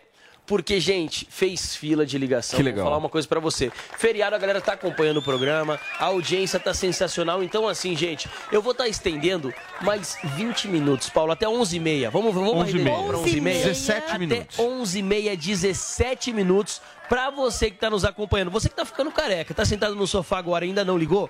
Liga que a oportunidade tá aqui, gente. 0800 020 1726. Por quê? Até 11h30, todo mundo que ligar. Não é porcentagem de desconto, não é voucher. Vai pagar o menor valor já anunciado, gente. Desconto de lançamento, desconto de um ano atrás pra quem ligar até 11h30. Então, por favor, o telefone. E os brindes da Paulinha, né?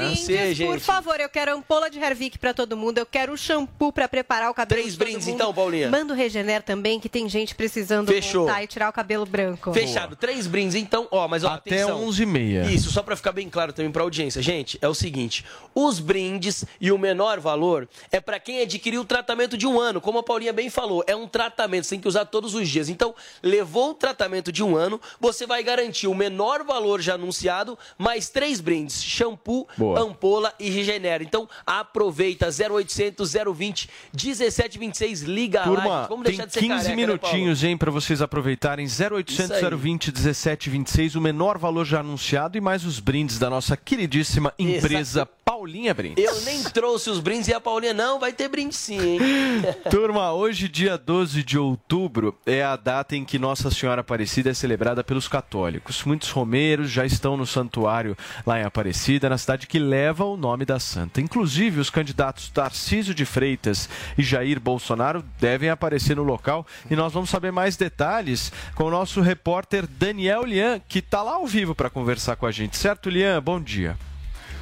Oi, Paulo. Bom dia a você, bom dia a todos. Realmente milhares de pessoas chegando aqui a Aparecida e de todas as partes do país. Os romeiros, peregrinos, inclusive nós viemos, nossa reportagem aqui pela rodovia Presidente Dutra está realmente com um trânsito bastante intenso aqui nas imediações e muitos peregrinos no acostamento. Nós sabemos que é melhor os peregrinos usarem trilhas para chegarem por aqui e não pelo acostamento, que é mais perigoso, mas são milhares de caravanas também desembarcando nesse dia da Padroeira do Brasil. Vamos até falar aqui com um pessoal que está aqui parado. Qual o nome do senhor? Bom dia, meu nome é Caetano. O senhor vem de onde? Somos de Taubaté. Taubaté, aqui pertinho, região do Vale do Paraíba. Vieram como? De bicicleta, né? Tá todo paramentado. Isso, a gente veio de bike, a gente veio pela estrada velha, né? Que pela Dutra é um pouco mais complicado, né? Aí é mais perigoso. Isso, mais perigoso. Vem todo ano? A gente vem, em média, 4 vezes por ano, mas esse dia é especial. Todos os anos, esse dia, vocês estão por aqui? Todos os anos a gente vem pra cá. Rezar e pedir um pouco de saúde, um pouco mais de saúde, um pouco mais de paz para nossas famílias e amigos. Conversar aqui com outro ciclista. Qual o seu nome? Eduardo. Como é que foi essa peregrinação até aqui, esse passeio aqui para Nossa Senhora Aparecida, Padroeira do Brasil, um dia importante para a nação? Foi muito bom, é muito gratificante, né? A gente poder vir aqui rezar com Nossa Senhora e todo ano a gente vem. Muito bom. E agora é a volta, né? Mesmo com esse sol, vale a pena, né? Vale a pena. Muito bom demais. Tá certo. Aí, portanto, então, esses ciclistas e quem pode nos observar através de imagens, vê que as filas são extensas, tanto para acompanhar a imagem da Padroeira do Brasil e realmente há postos que fazem aí toda assistência, o acolhimento aos peregrinos ao longo de toda a rodovia Presidente Dutra, com colchões, cedendo alimentos, também água para os peregrinos que chegam aqui ao santuário. A Basílica está completamente tomada pelos fiéis. Só para se ter uma ideia, Paulo e também nossos telespectadores, ouvintes do Morning Show, 162 mil pessoas estiveram por aqui no ano de 2019, pré-pandemia. Depois, 30 mil pessoas, aí com todas as restrições, no ano de 2020, que foi o ano do pico da pandemia do coronavírus. E já no ano passado, 75 mil pessoas estiveram por aqui. Está sendo aguardada a presença do presidente da República, Jair Bolsonaro. Ele deve desembarcar aqui na base aérea de Guaratinguetá e depois virá aqui ao santuário. Deve acompanhar uma das missas ao longo do dia. Pelo menos a previsão é de que seja exatamente às 14 horas.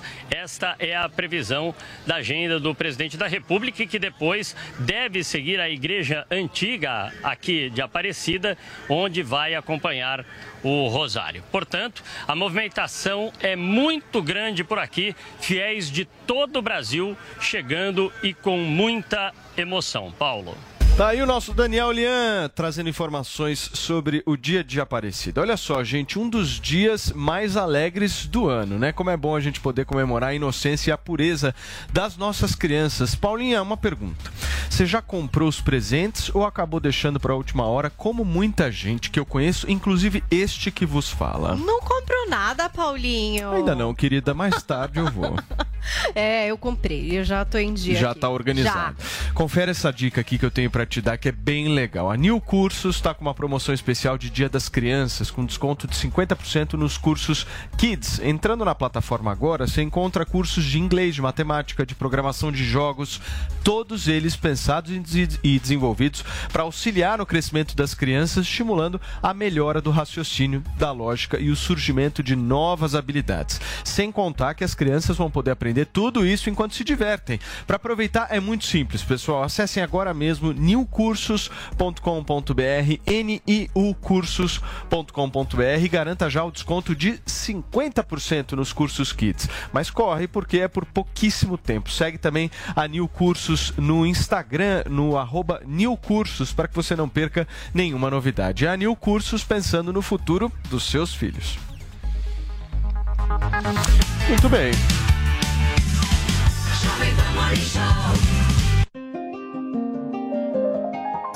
Na vida tudo se movimenta, vamos também nos movimentar.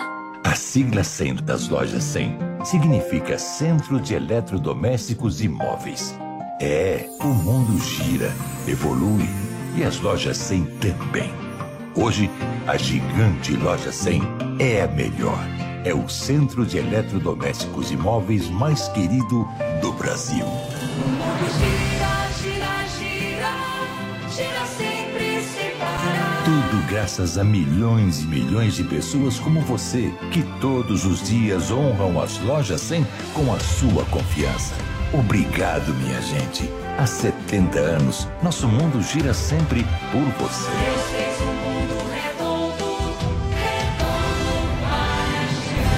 Loja 100, 70 anos, ainda bem que tem. Jovem Pan Morning Show. Jovem Pan Morning Show. Neste mês das crianças, garanta diversão Sky dentro da sua casa. São vários desenhos, filmes e séries infantis, além de uma programação completa para os adultos. E tem mais, com a DirecTV Go, você tem acesso a todos esses conteúdos quando e onde quiser. E no Sky pós-pago, são diversos planos que cabem no seu bolso, a partir de R$ 79,90 com 110 canais. Assine agora, ligue 3003-0220. Na dúvida, vai de Sky. Jovem Pan. Fala, presidente Lula. Você sabe que quando eu governei esse país, a vida das famílias melhorou. Mas eu quero falar do futuro. Garanto a você, vamos voltar a gerar empregos, fortalecer o salário mínimo e renegociar as dívidas das famílias. Vamos apoiar os empreendedores, criar um ambiente melhor para os negócios e tirar esse país de novo do mapa da fome. Vamos juntos, por um Brasil de paz, democracia e prosperidade. Agora é Lula presidente. PTPCB, PSB, pessoal, Rede Solidariedade, Agir, Avante Pro. This is the number one. The number one hit music station. Jovem Pan. A melhor rádio. A melhor música. My music. My station. Justin Bieber. I got my peaches out in Georgia. Oh yeah. I get my weed from California. That's that. So we eat my best friend. Doja Cat. That's my best friend. She a real bad. Drive her on car. Ariana Grande. Can you stay up?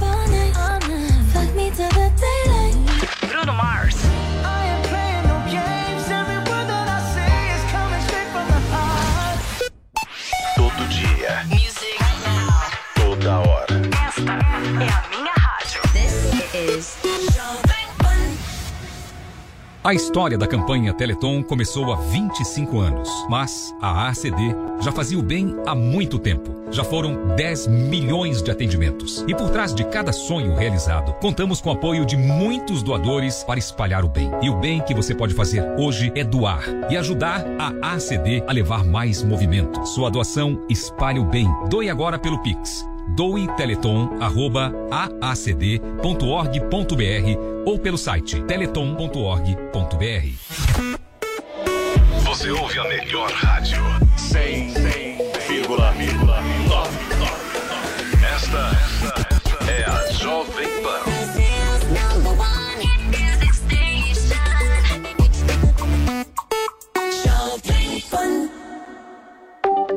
Você já sabe como assistir a Jovem Pan News direto na sua TV? É muito fácil. Se você tiver TV por assinatura, procure pelo canal 576 na NET, Claro TV, Sky e DirecTV Go. Pelo canal 581 na Vivo TV ou pela Oi Play. Acompanhe também nas parabólicas. Agora, se você quiser assistir no celular ou tablet, é só baixar o Panflix na sua loja de aplicativos e assistir 24 horas no mundo todo. Jovem Pan News. This is the number one. The number one hit music station. Jovem Pan. A melhor rádio. A melhor música. My music. My station. David Guetta. It's only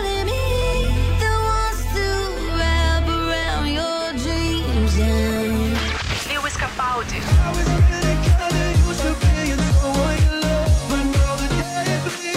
Ariana Grande. The Weeknd.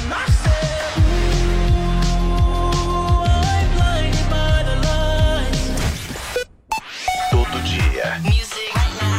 Toda hora. Esta é a minha rádio. This is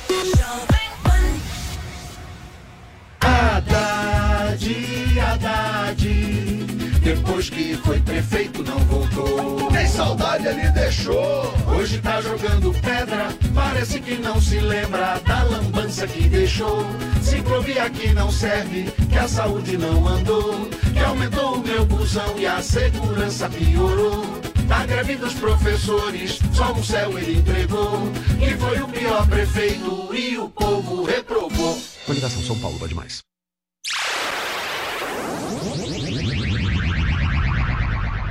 Teve nessa declaração... Mas ele tinha 54 e ela tinha 13. 13, 54. Não, era uma diferença. Teve ampla discussão. Bem forte. O Vini quase vai apurar a diferença de idade. Né? Apura aqui, Vini, pra gente a diferença de idade. Ele vai pegar essa diferença certa. Mas tinha muita discussão em relação a quando e com que idade seria ou não consensual. Ele tem 80 anos e ela 53. Muito aqui. 30... Ele tem 80 e ela 53. Então, quase não, 30 anos de diferença. É isso? 27 anos. Mas aí ele o ponto é quando começou. Anos, 40 anos, né? 40 anos e ela 13 anos. Ele tinha 40 anos e ela 13.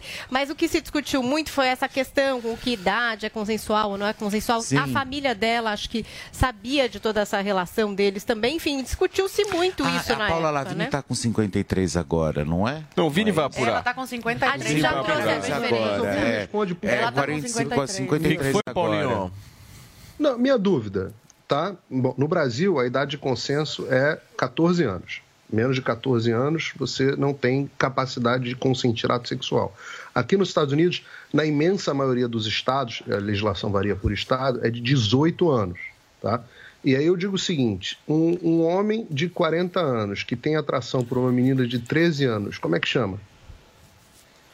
Mas até aí, olha, eu em relação... Não, tem que ter um nome pra isso, né? Mas assim, se ele fosse pedófilo, ele não estaria até hoje só atrás de crianças, porque a mulher dele envelheceu, ele tá junto com ela até hoje. Então é o seguinte... Eu não tô dizendo que esse seu pensamento faz... Não tô dizendo que você está errado em debater isso. Não estou dizendo que você está errado, Paulo, em debater isso. Isso é uma questão... No Brasil, a lei, eu não sei quando que começou a valer, mas é 14 anos, de fato são 14 anos. Aí tem que entender, a relação já era sexo ou foi uma relação, a princípio, outro tipo de relação e o sexo sexo começou quando, eu não sei de nada. O Guga, mas esse ponto do Paulo... Esse ponto que o Paulo trouxe é um ponto interessante, porque é o seguinte, a definição de pedófilo, ela independe do consentimento. Uhum. O pedófilo, isso não é o Paulo que está trazendo. O que é a pedofilia? A pedofilia é o cara que sente atração por um menor. Ponto. Isso é pedofilia. Ele está hoje com a maior. Ponto. Isso é, ele está até hoje com a mesma mulher. Mas a pedofilia, ela não necessariamente julga a quantidade de tempo que uma pessoa está ficando com a outra. Não, a pedofilia é o seguinte, se você é maior, sentiu atração por um menor, você é enquadrado nisso. É, sim. Claro. Isso ou não? Ou estou errado? Por isso que eu não entendo a condenação. Eu não entendi a condenação. A condenação é pelo quê? Ela disse... Ela pode ter mentido, mas ela diz que quando ela tinha 13 anos, ela começou uma relação com o Caetano. Inclusive, ela deu essa entrevista na Playboy, né? Na Playboy. Foi. É que naquela época as coisas eram mais liberais, mas ele tinha 40 e ela 13. Um homem de 40 anos se relacionou com uma menina de 13. Aí alguém vai e fala, fulano de tal, pedófilo. Por que essa pessoa tem que... Existe uma coisa no direito que se chama exceção da verdade. Não existe calúnia, injúria ou difamação se você está falando algo que é verdadeiro. E eu não estou aqui... Mas eu acho que daí, Paulo, eu acho que a defesa... né, eu queria entender a defesa. Eu também queria entender, porque na verdade... Eu vou trazer o que o juiz colocou na determinação dele, tá? Aspas do juiz na condenação para esse pagamento. Ele diz o seguinte, olha... Verificando as publicações indicadas pelo demandante em sua petição inicial, é possível extrair em exame superficial que foram dirigidas ofensas caluniosas e injuriosas à pessoa do requerente, o que traduz a princípio abuso do direito à livre expressão, manifestação conferido pela Constituição Federal. Então, essa é a determinação aqui do juiz que veio aí trazer essa condenação. Em nenhum momento ele julga o crime, né? Mas qual é a calúnia? Em nenhum momento, é verdade, em nenhum momento ele julga o crime de pedofilia. Não, ele julga... Não. Julgar o crime de pedofilia, ele não pode mais que, se imagina, até tenha prescrevido. Uma coisa que aconteceu, sei lá, em 1900 e... Lá vai bolinha. Sim. Mas não é nem isso. Ele está falando de ofensas caluniosas e injuriosas à pessoa do requerente, como se as postagens, que são essas, mas só é calúnia se for mentira. Como pedófilo, ele categoriza aqui o juiz. Eu estou falando só da posição do juiz, gente. Aqui ele categoriza como ofensas caluniosas e injuriosas à pessoa do requerente. Então ele caracteriza como abuso do direito à livre expressão e manifestação. Então, aí eu acho que a defesa... da Paula Lavigne deve ter ido em cima do sexo consensual, enfim, alguma coisa do gênero, entendeu? Mas mesmo sendo consensual, mesmo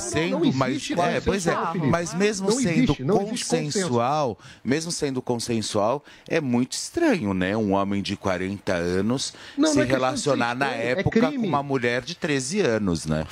Mas eu acho... Qual que era a lei na época? Porque a gente está falando de outra Constituição, não da de 88. Você é a favor? Eu não sei, não sou a favor, eu só quero entender se ele conseguiu se resvalar em algum argumento jurídico. Vai que era 13 anos, não sei, a gente tem que olhar isso também. Vai que era 13. O Código Penal não mudou. Código Penal mesmo. Desde a década de 50. Não, sim, o Código Penal mesmo. Não sei se tinha algum tipo de jurisprudência. Mas olha que bizarro. Me lembrou agora da história que a gente debateu aqui sobre a menina que tinha sido estuprada. E depois a gente ficou sabendo que era pelo primo, algum parente próximo aí, que morava na mesma casa, enfim. E tinha 14 anos. Ela tinha 12, se não me engano. E o menino tinha 14. E a esquerda enquadrou isso como estupro. Só que agora, nessa questão do Caetano, eles não consideram que é uma coisa errada também, o cara tinha 50, a menina 13. Agora a gente não pode deixar de levar em consideração que o José Dumont, que é o ator... É bizarro, né? É bizarro pra mim. Porque se relacionou, então quer dizer, então ele também, ele pode ser livre, enfim, porque isso pra mim são predadores, né? Quando você principalmente se relaciona com um menino ali de 12 anos, né? Turma, a cantora Cláudia Leite lançou nesta terça-feira uma linha de biocosméticos vegano para pele. E a nossa repórter Carolina Belin acompanhou tudo. Olha só. Olha quem esteve em São Paulo na tarde de ontem. A cantora baiana Cláudia Leite conseguiu fazer uma pausa na rotina de shows para o lançamento de uma nova empreitada na carreira. Ela está à frente da marca de biocosméticos veganos Yon. São 5 produtos para o cuidado diário com a pele. Água micelar, mousse de limpeza, sabonete esfoliante, máscara facial e um destaque todo especial para o sérum facial, como nos conta a diretora de marketing, Wanessa Hardman. É um sérum facial com niacinamida, vitamina A e ácido hialurônico, muito focado para retardar o envelhecimento, tratando nossas células do DNA mesmo, cuidando e protegendo, uniformizando o tom da pele, para usar 2 vezes ao dia, de manhã e à noite.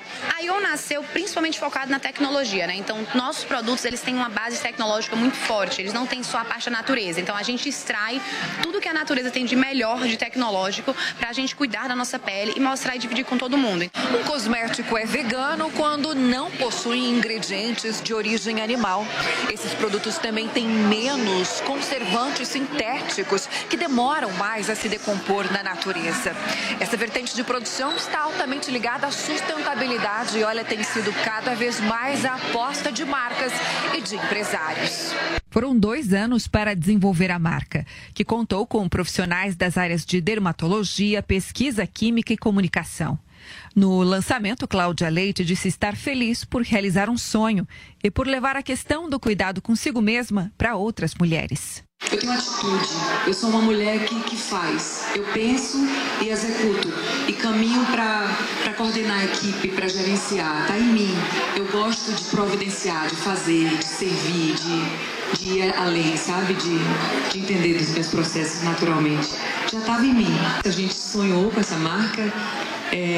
Mas eu planejava fazer algo voltado para tratamento, para beleza, que fosse mais pessoal, que tivesse um compromisso socioambiental, mas acima de tudo que fizesse com que as pessoas se sentissem elas mesmas, fossem felizes na sua própria pele.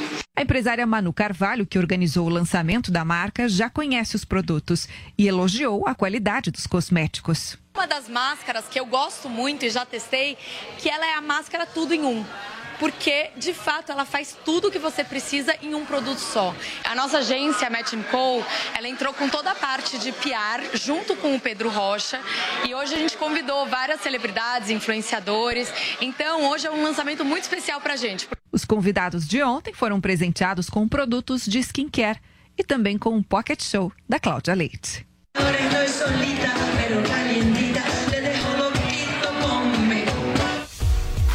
Muito bem, gente. Agora, Paulinha, sabe o que a gente tem que fazer? O quê? Para tudo, porque a gente tem uma notícia que pode impactar com o mercado internacional. Nossa. Felipe Campos, por favor, nos conte porque o Whindersson Nunes e Luísa Sonza voltam a se seguir nas redes sociais.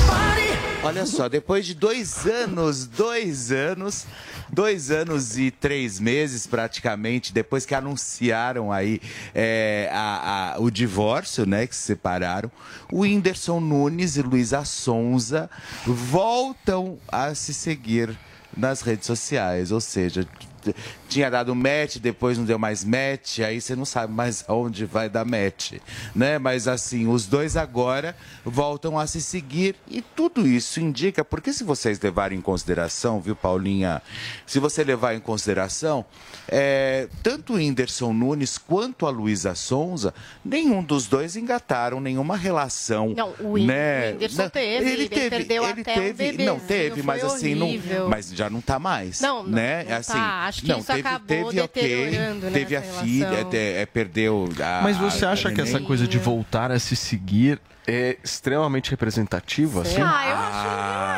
Eu acho que sim. E o fim da relação deles não foi muito fácil. Eu acho que vocês se lembram que logo depois a Luísa engatou um romance com o Vitão. Sim. As pessoas chegaram a questionar se ela não estaria chifrando o Whindersson. Ele meio incentivou isso com algumas piadas. Então, ficou um climão entre os dois, né? Ficou. Aí a gente teve, acho que, se eu não me engano, no Rock in Rio, o Whindersson assistindo o show da Luísa ali dos bastidores. Então, mas desde lá já começou uma um zum zum zum. E você sabe, começou um bate-papo, o pessoal apostando nessa possível volta aí do Whindersson Nunes com a Luísa Sonza, que eu super apoio, #apoio, até porque tanto ela quanto ele, os dois não estão estão sozinhos, né? Ela também tentou engatar algumas relações, também não deu certo. Teve a questão dos bastidores do Rock in Rio, aonde ele ficou assistindo e acompanhando a Luísa Sonza. E eu gosto da Luísa Sonza e eu gosto do Whindersson Nunes. Então eu quero muito que os dois retornem à relação. Porém, eu acho que voltar também a seguir não determina muita coisa. Mas no caso do Whindersson Nunes com a Luísa Sonza, para mim significa. Comentário de Paulinho Figueiredo agora sobre isso. O índice da Nasdaq já opera em queda de 30 pontos. Você segue a Luísa Sonza, ô Paulinho? Eu não sigo, mas depois de ver essas fotos agora, vou passar assim. Que segue só a Anitta. Luísa Sonza maravilhosa. Eu gosto da Anitta. Para com esse negócio de... Não, então, eu sei que você gosta da Anitta, por isso que eu gosto da Anitta, pô. Eu acho que você gosta da Anitta. Não tô... Escuta, uma dúvida. Levantando sua moral com a Anitta. Por que a Xuxa tá pensando em vazar do Brasil? Me explica. Então, você sabe que isso aí... Ontem, conversando com uma fonte muito próxima à Xuxa, eu só estou tentando achar aqui o nome da cidade, aqui, Positano. Que chique, é para lá que ela Positano, vai? Nossa. Na costa amalfitana, pertinho da Ilha de Capri. Caramba! Pediu para situação crítica. Pedindo para alguns corretores já procurarem casa para ela por lá, enfim. Tal. Xuxa, a gente sabe que ela ficou muito preocupada, né, com a questão do Brasil, enfim, ela foi muito ativista política aí durante toda essa campanha, essas eleições, enfim, que ainda está rolando. E eu acho que talvez, eu acho que possa ser esse o motivo que lá a rainha dos baixinhos, né, possa deixar realmente o Brasil e ir morar lá em Positano. Ai, que chique, Positano, gente. É chique, né? Nossa, Positano é chique. Lá pela costa amalfitana, perto da Ilha de Capri, enfim, Xuxa Xuxa pensando aí em deixar. E talvez a saída seja... Ela é engraçada, né? Fica defendendo aí regime esquerdista aqui no Brasil, mas ela mesmo tá vazando, né? É fácil defender a esquerda e o PT quando tem dinheirinho no bolso. É muito hipocrisia. Ela sabe que a direita ganhou na Itália? Ela tá sabendo que a direita ganhou na Itália ou não? Olha, manda. Tem que avisar, Avisa ela, vai. Por que ela não vai pra Cuba? Vocês acham que na Xuxa é comunista? Vocês realmente acham que na costa amalfitana tem direita ou esquerda? O pessoal tá contra. Gente, mas na costa amalfitana tem direita e tem esquerda? Não tem nada. Eu quero, gente, por favor. Eu quero vinhos maravilhosos, um belo mar. Eu quero isso. Costa amalfitana, eu não quero nem saber de política. Eu quero mais mergulhar e ser feliz. Eu quero falar um pouquinho mais de política. Eu quero falar um pouquinho mais de política. E a roça dessa semana, me explica. Roça! Ah lá, olha só. Alguém mugindo por lá. Eita, piscílica da guerra. Ontem, gente, vocês viram o que aconteceu? A baixaria que foi a formação da roça ontem. E aí acabou sentando no banquinho o Vini Netchen, né, que é a neta da Gretchen, a Bia, aí também Bárbara, né, e a Tati Zaki. Bárbara tá toda vez? Não, a Bárbara, gente, ela é muito engraçada. Alguém tem que avisar que ela está na Fazenda, né, porque acho que até agora ela não entendeu qual que é a dinâmica do jogo. E hoje tem prova do fazendeiro, né, onde descem acho que menos o Vini, porque ele foi vetado da prova para poder não participar da prova do fazendeiro, e aí desce Netchen, Bárbara e Tati Zaki para cumprir e tentar pegar o chapéu de fazendeiro ali nas mediações ali de Itapecerica da Serra. Agora, se for realmente, se Netchen não ganhar a prova ou a Bárbara, eu acho que periga muito entre as duas saírem. A Tati volta, porque o povo quer ver amor, né? Uau. E Tati está com Thomas Costa, que inclusive era um menino do como que é? Não era o Carrossel ali, era Chiquitita, né? Que ele foi, Chiquititas, não. Depois abriu uma página no OnlyFans, maravilhoso. Ele sai... de Chiquititas, e depois ele abriu uma página no OnlyFans. Eles saem, né? Eles é muito engraçado. Eles saem. Você já pensou fazer, não? Não, meu Deus! Já deram a ideia, dá dinheiro pra caramba. Hã? Você já pensou? Eu já pensei. Já pensou? Gente, tem gente que pega... Tem gente que fez a conta aí. Eu tenho quase 2 milhões de seguidores na minha gente. Se cada um me der 10 dólares, tá bom, pô. Eu compraria todas as cotas. Se você entrasse, querida. Paulo Figueiredo... Tem alguma dúvida? Vai Figueiredo. Mostrar o ursão dele, né? Vou mostrar o ursão. Figueiredo, se você entrasse no OnlyFans, eu compraria todas as cotas. É de carrossel, viu, menino? Você seria premium. Carrossel premium, imagina. O premium, ele tem mais vantagem. Ele vai mais fundo, não tem teoria, não. Lógico. É, seria prêmio. Meu amor, eu sou bicha, mas não sou burro, não, velho. Gente! Paulinho Figueiredo, a sua análise sobre a Fazenda, por favor. Ainda não passa aqui nos Estados Unidos. Obrigado, muito obrigado, muito obrigado. Turma, mais um pouquinho de entretenimento aqui no Morning Show. Paulinha, tem casal se declarando por aí, certo? O Dado Dolabella e a Wanessa Camargo, faz tempo que todo mundo meio sabe que eles estão juntos, mas nunca teve assim um momento real, oficial, somos um casal e agora a gente fala disso publicamente. E agora a gente teve esse momento, aconteceu. Estou mostrando para vocês aqui por imagens, quem acompanha, um post da Wanessa Camargo. Ela colocou lá, tipo um remember, assim, de vários momentos, ela no Faustão, ela na Hebe, enfim, comemorando 20 anos de carreira, de uma música que marcou muito para ela, a carreira dela e tal. E aí o Dado Dolabella foi lá e comentou. E ele comentou assim, ele é meio poeta, sei lá. O ontem foi local de nascimento do hoje, que está construindo um pra sempre, além do lindo, infindo, te amo. Nossa. Ai, que graça. E aí, agora, então, é real oficial, né? Eles são um casal mesmo, público, e comentam posts um do outro. Provavelmente devem começar a fazer aparições juntos.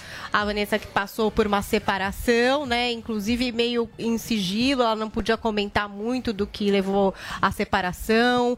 O marido que... Ex-marido, o Marco, né? Boaz, ele é mais discreto também, também não endereçou muito esse assunto. Mas, então, agora já um outro momento para a Wanessa. Talvez já assumir essa relação com o Dado. Mas enfim, desde quando eles começaram essa relação, todos nós já sabíamos, né? Estava mais do que escancarado quando eles vão para aquele retiro, né? Que daí teve esse momento. Vazam todas as fotos dos dois chegando no retiro, enfim. Aí eles deram a desculpa que eles se encontraram. Aquelas histórias assim, eu me encontrei com o Dado Dolabella, que também está aqui no retiro. Agora, o que, que a Wanessa Camargo ia fazer num retiro? Né? Tipo, essa era a grande pergunta, né? Que não... Aquela coincidência que assim, é muito estresse, né? Muito estresse, casada com um dos homens mais ricos do Brasil, né? Então, mas, Felipe, assim, tem muita especulação sobre se a família da Wanessa gosta ou não do Dado, né? Dessa relação dela com o Dado Dolabella, não tem? Então, o que eu sei é que eles não aprovam. Eles não aprovam, eles têm sérios problemas aí. Nós sabemos que o Dado Dolabella, eu sempre gosto de trabalhar muito com o benefício da dúvida e achar que as pessoas possam mudar. Eu acredito que, às vezes, a melhor lambada, eu acho que é a lambada da vida. Chega uma hora que você fala, opa, eu tenho que mudar aí, porque senão, realmente, o que vai ser da minha vida? Mas o Dado Dolabella, ele está sempre enfiado em confusão e antes mesmo de assumir a relação com a própria Wanessa Camargo, a gente continuamos ouvindo alguns zum-zum-zums aí de Dado Dolabella, principalmente envolvido em polêmicas. E logo na sequência vem essa questão justamente dele envolvido com a Wanessa.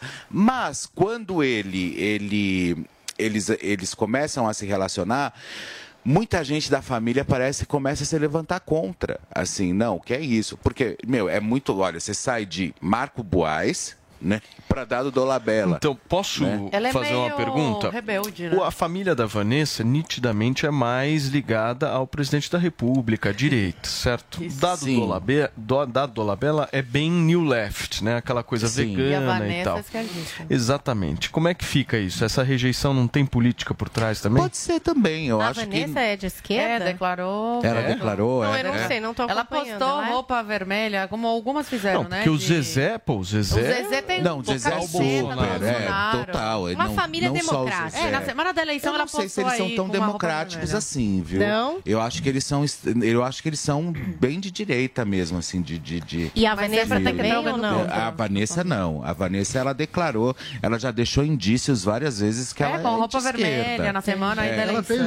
Agora você dizendo isso, Paulo, com toda certeza, eu acredito que possa ter um ingrediente aí que vem aí de frente justamente com esse patamar que nós estamos vivendo agora, nessa fase. Agora, mas se for por causa de vermelho também, olha só, o Paulo Figueiredo tá com uma camisa vermelha. Até aí, isso não quer dizer absolutamente nada. Então quer dizer que se um dia eu vier no Morning Show de vermelho ou usar uma camiseta vermelha na rua, ué, qual é o problema? A Simone Tebet falou que o Lula ganha eleição se vestir branco. Ai, que graça, que graça, né? Não faz o menor sentido. Ai, que graça, né? Nossa, você acha que as pessoas votam por conta da cor da camiseta? Menina, eu tô falando que muitas blogueiras, ao invés de ficar falando explicitamente Lula, Lula, colocaram uma roupa vermelha e deixaram explícito, opa, o voto é secreto, entendeu? Esse tipo de brincadeira, entendeu? E ainda fazem um negócio de apoiar a cabeça assim, e aí fica o negócio do L. É. Não tá aparecendo teve exatamente essa pose que você tá falando mesmo, Paulo. Eu tava procurando aqui. Vestindo vermelho e essa pose assim, ó, que seria... Poça de vestido vermelho. Eu não vou fazer na câmera, porque senão o Janones vai recortar e vai dizer que eu tô apoiando o Lula. Então assim, eu acho, na verdade assim, pra mim, na minha opinião, não é um casal que combina muito, não é um casal que dá um match ali, eu poderia imaginar qualquer outra coisa, menos Wanessa Camargo e Dado Dolabella. E você, Paulinha? Mas eles já tinham tido um romance, né? Antes. Não sei, eu não sei, é que a Wanessa tinha um casamento, filhos, parece que o Marcos se dava muito bem com o pai dela, então acho que até por isso a família deve ficar balançada, né? Porque quando você termina um relacionamento com criança, a família sempre fica assustada. E o Dado tem todos esses precedentes, gente, tem aquele negócio da agressão, a Luana Piovani. Também, ele é um cara que se aproxima, né, de alguém, agressão à mulher, você fica meio, nossa, será que esse cara é legal? Até achar que ele mudou, né? Ele tem uma personalidade mais impetuosa, realmente de ir pra cima...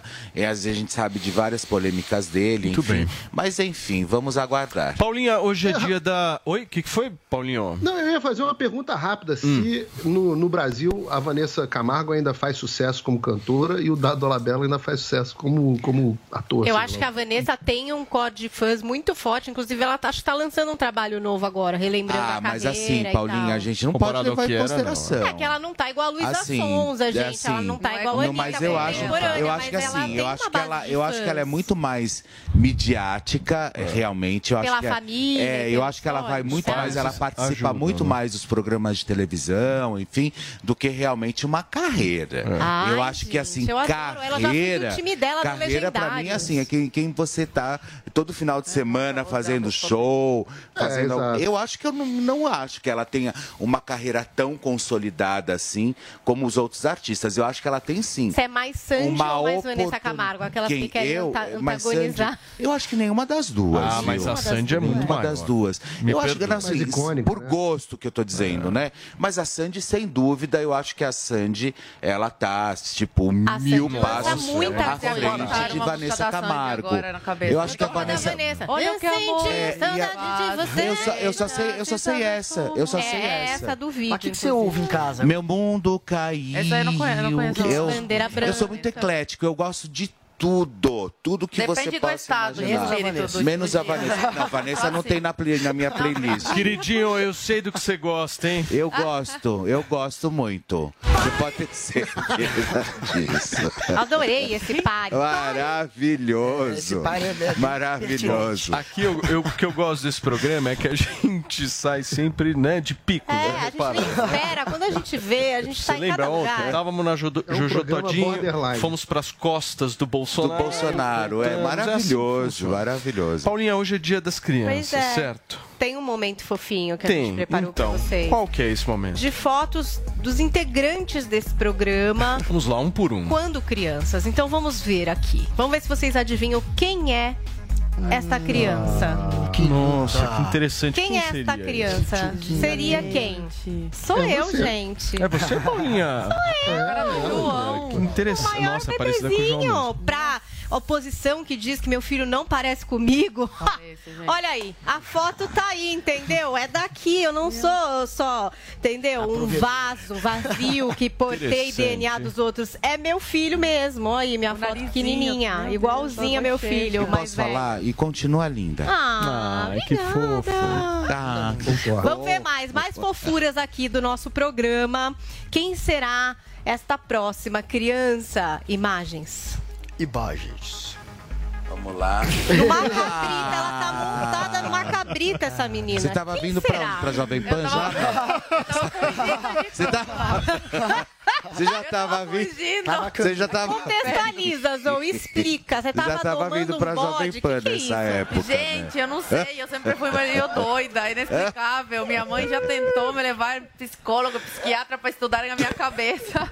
Essa foto é do exótica. Maravilhosa. É Zoe 2021, isso mais ou menos. Porque a Zoe, pra quem não sabe, é o bebê desse programa, né? Tem 23 anos. Paulinha, nós estamos ao vivo aqui na Jovem Pan, para vocês que nos acompanham, são 11h53.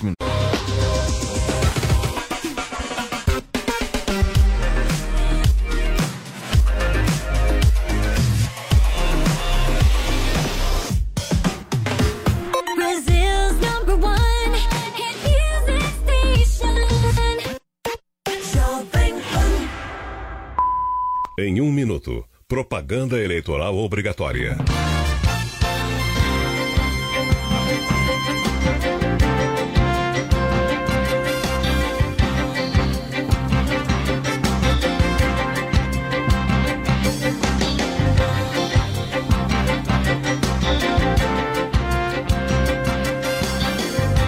Em 30 segundos, propaganda eleitoral obrigatória. A partir de agora, você pode continuar com a programação da Jovem Pan News pelos canais 576 da Claro e Sky, 581 da Vivo, Canal 7 Parabólica e pela Panflix. A Rádio Jovem Pan é obrigada a interromper sua programação para transmitir o horário eleitoral obrigatório.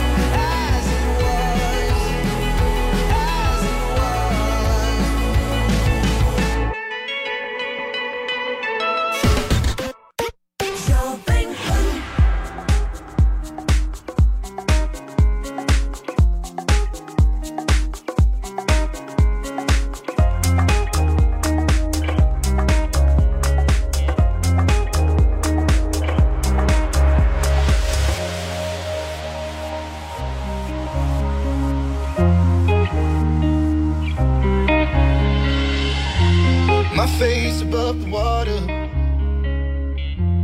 My feet can't touch the ground, and it feels like I can see the sands on the horizon every time you are not around. I'm slowly drifting away, drifting away. Wave after wave, wave after wave. I'm slowly drifting, and it feels like I'm drowning, pulling against the stream, pulling against the.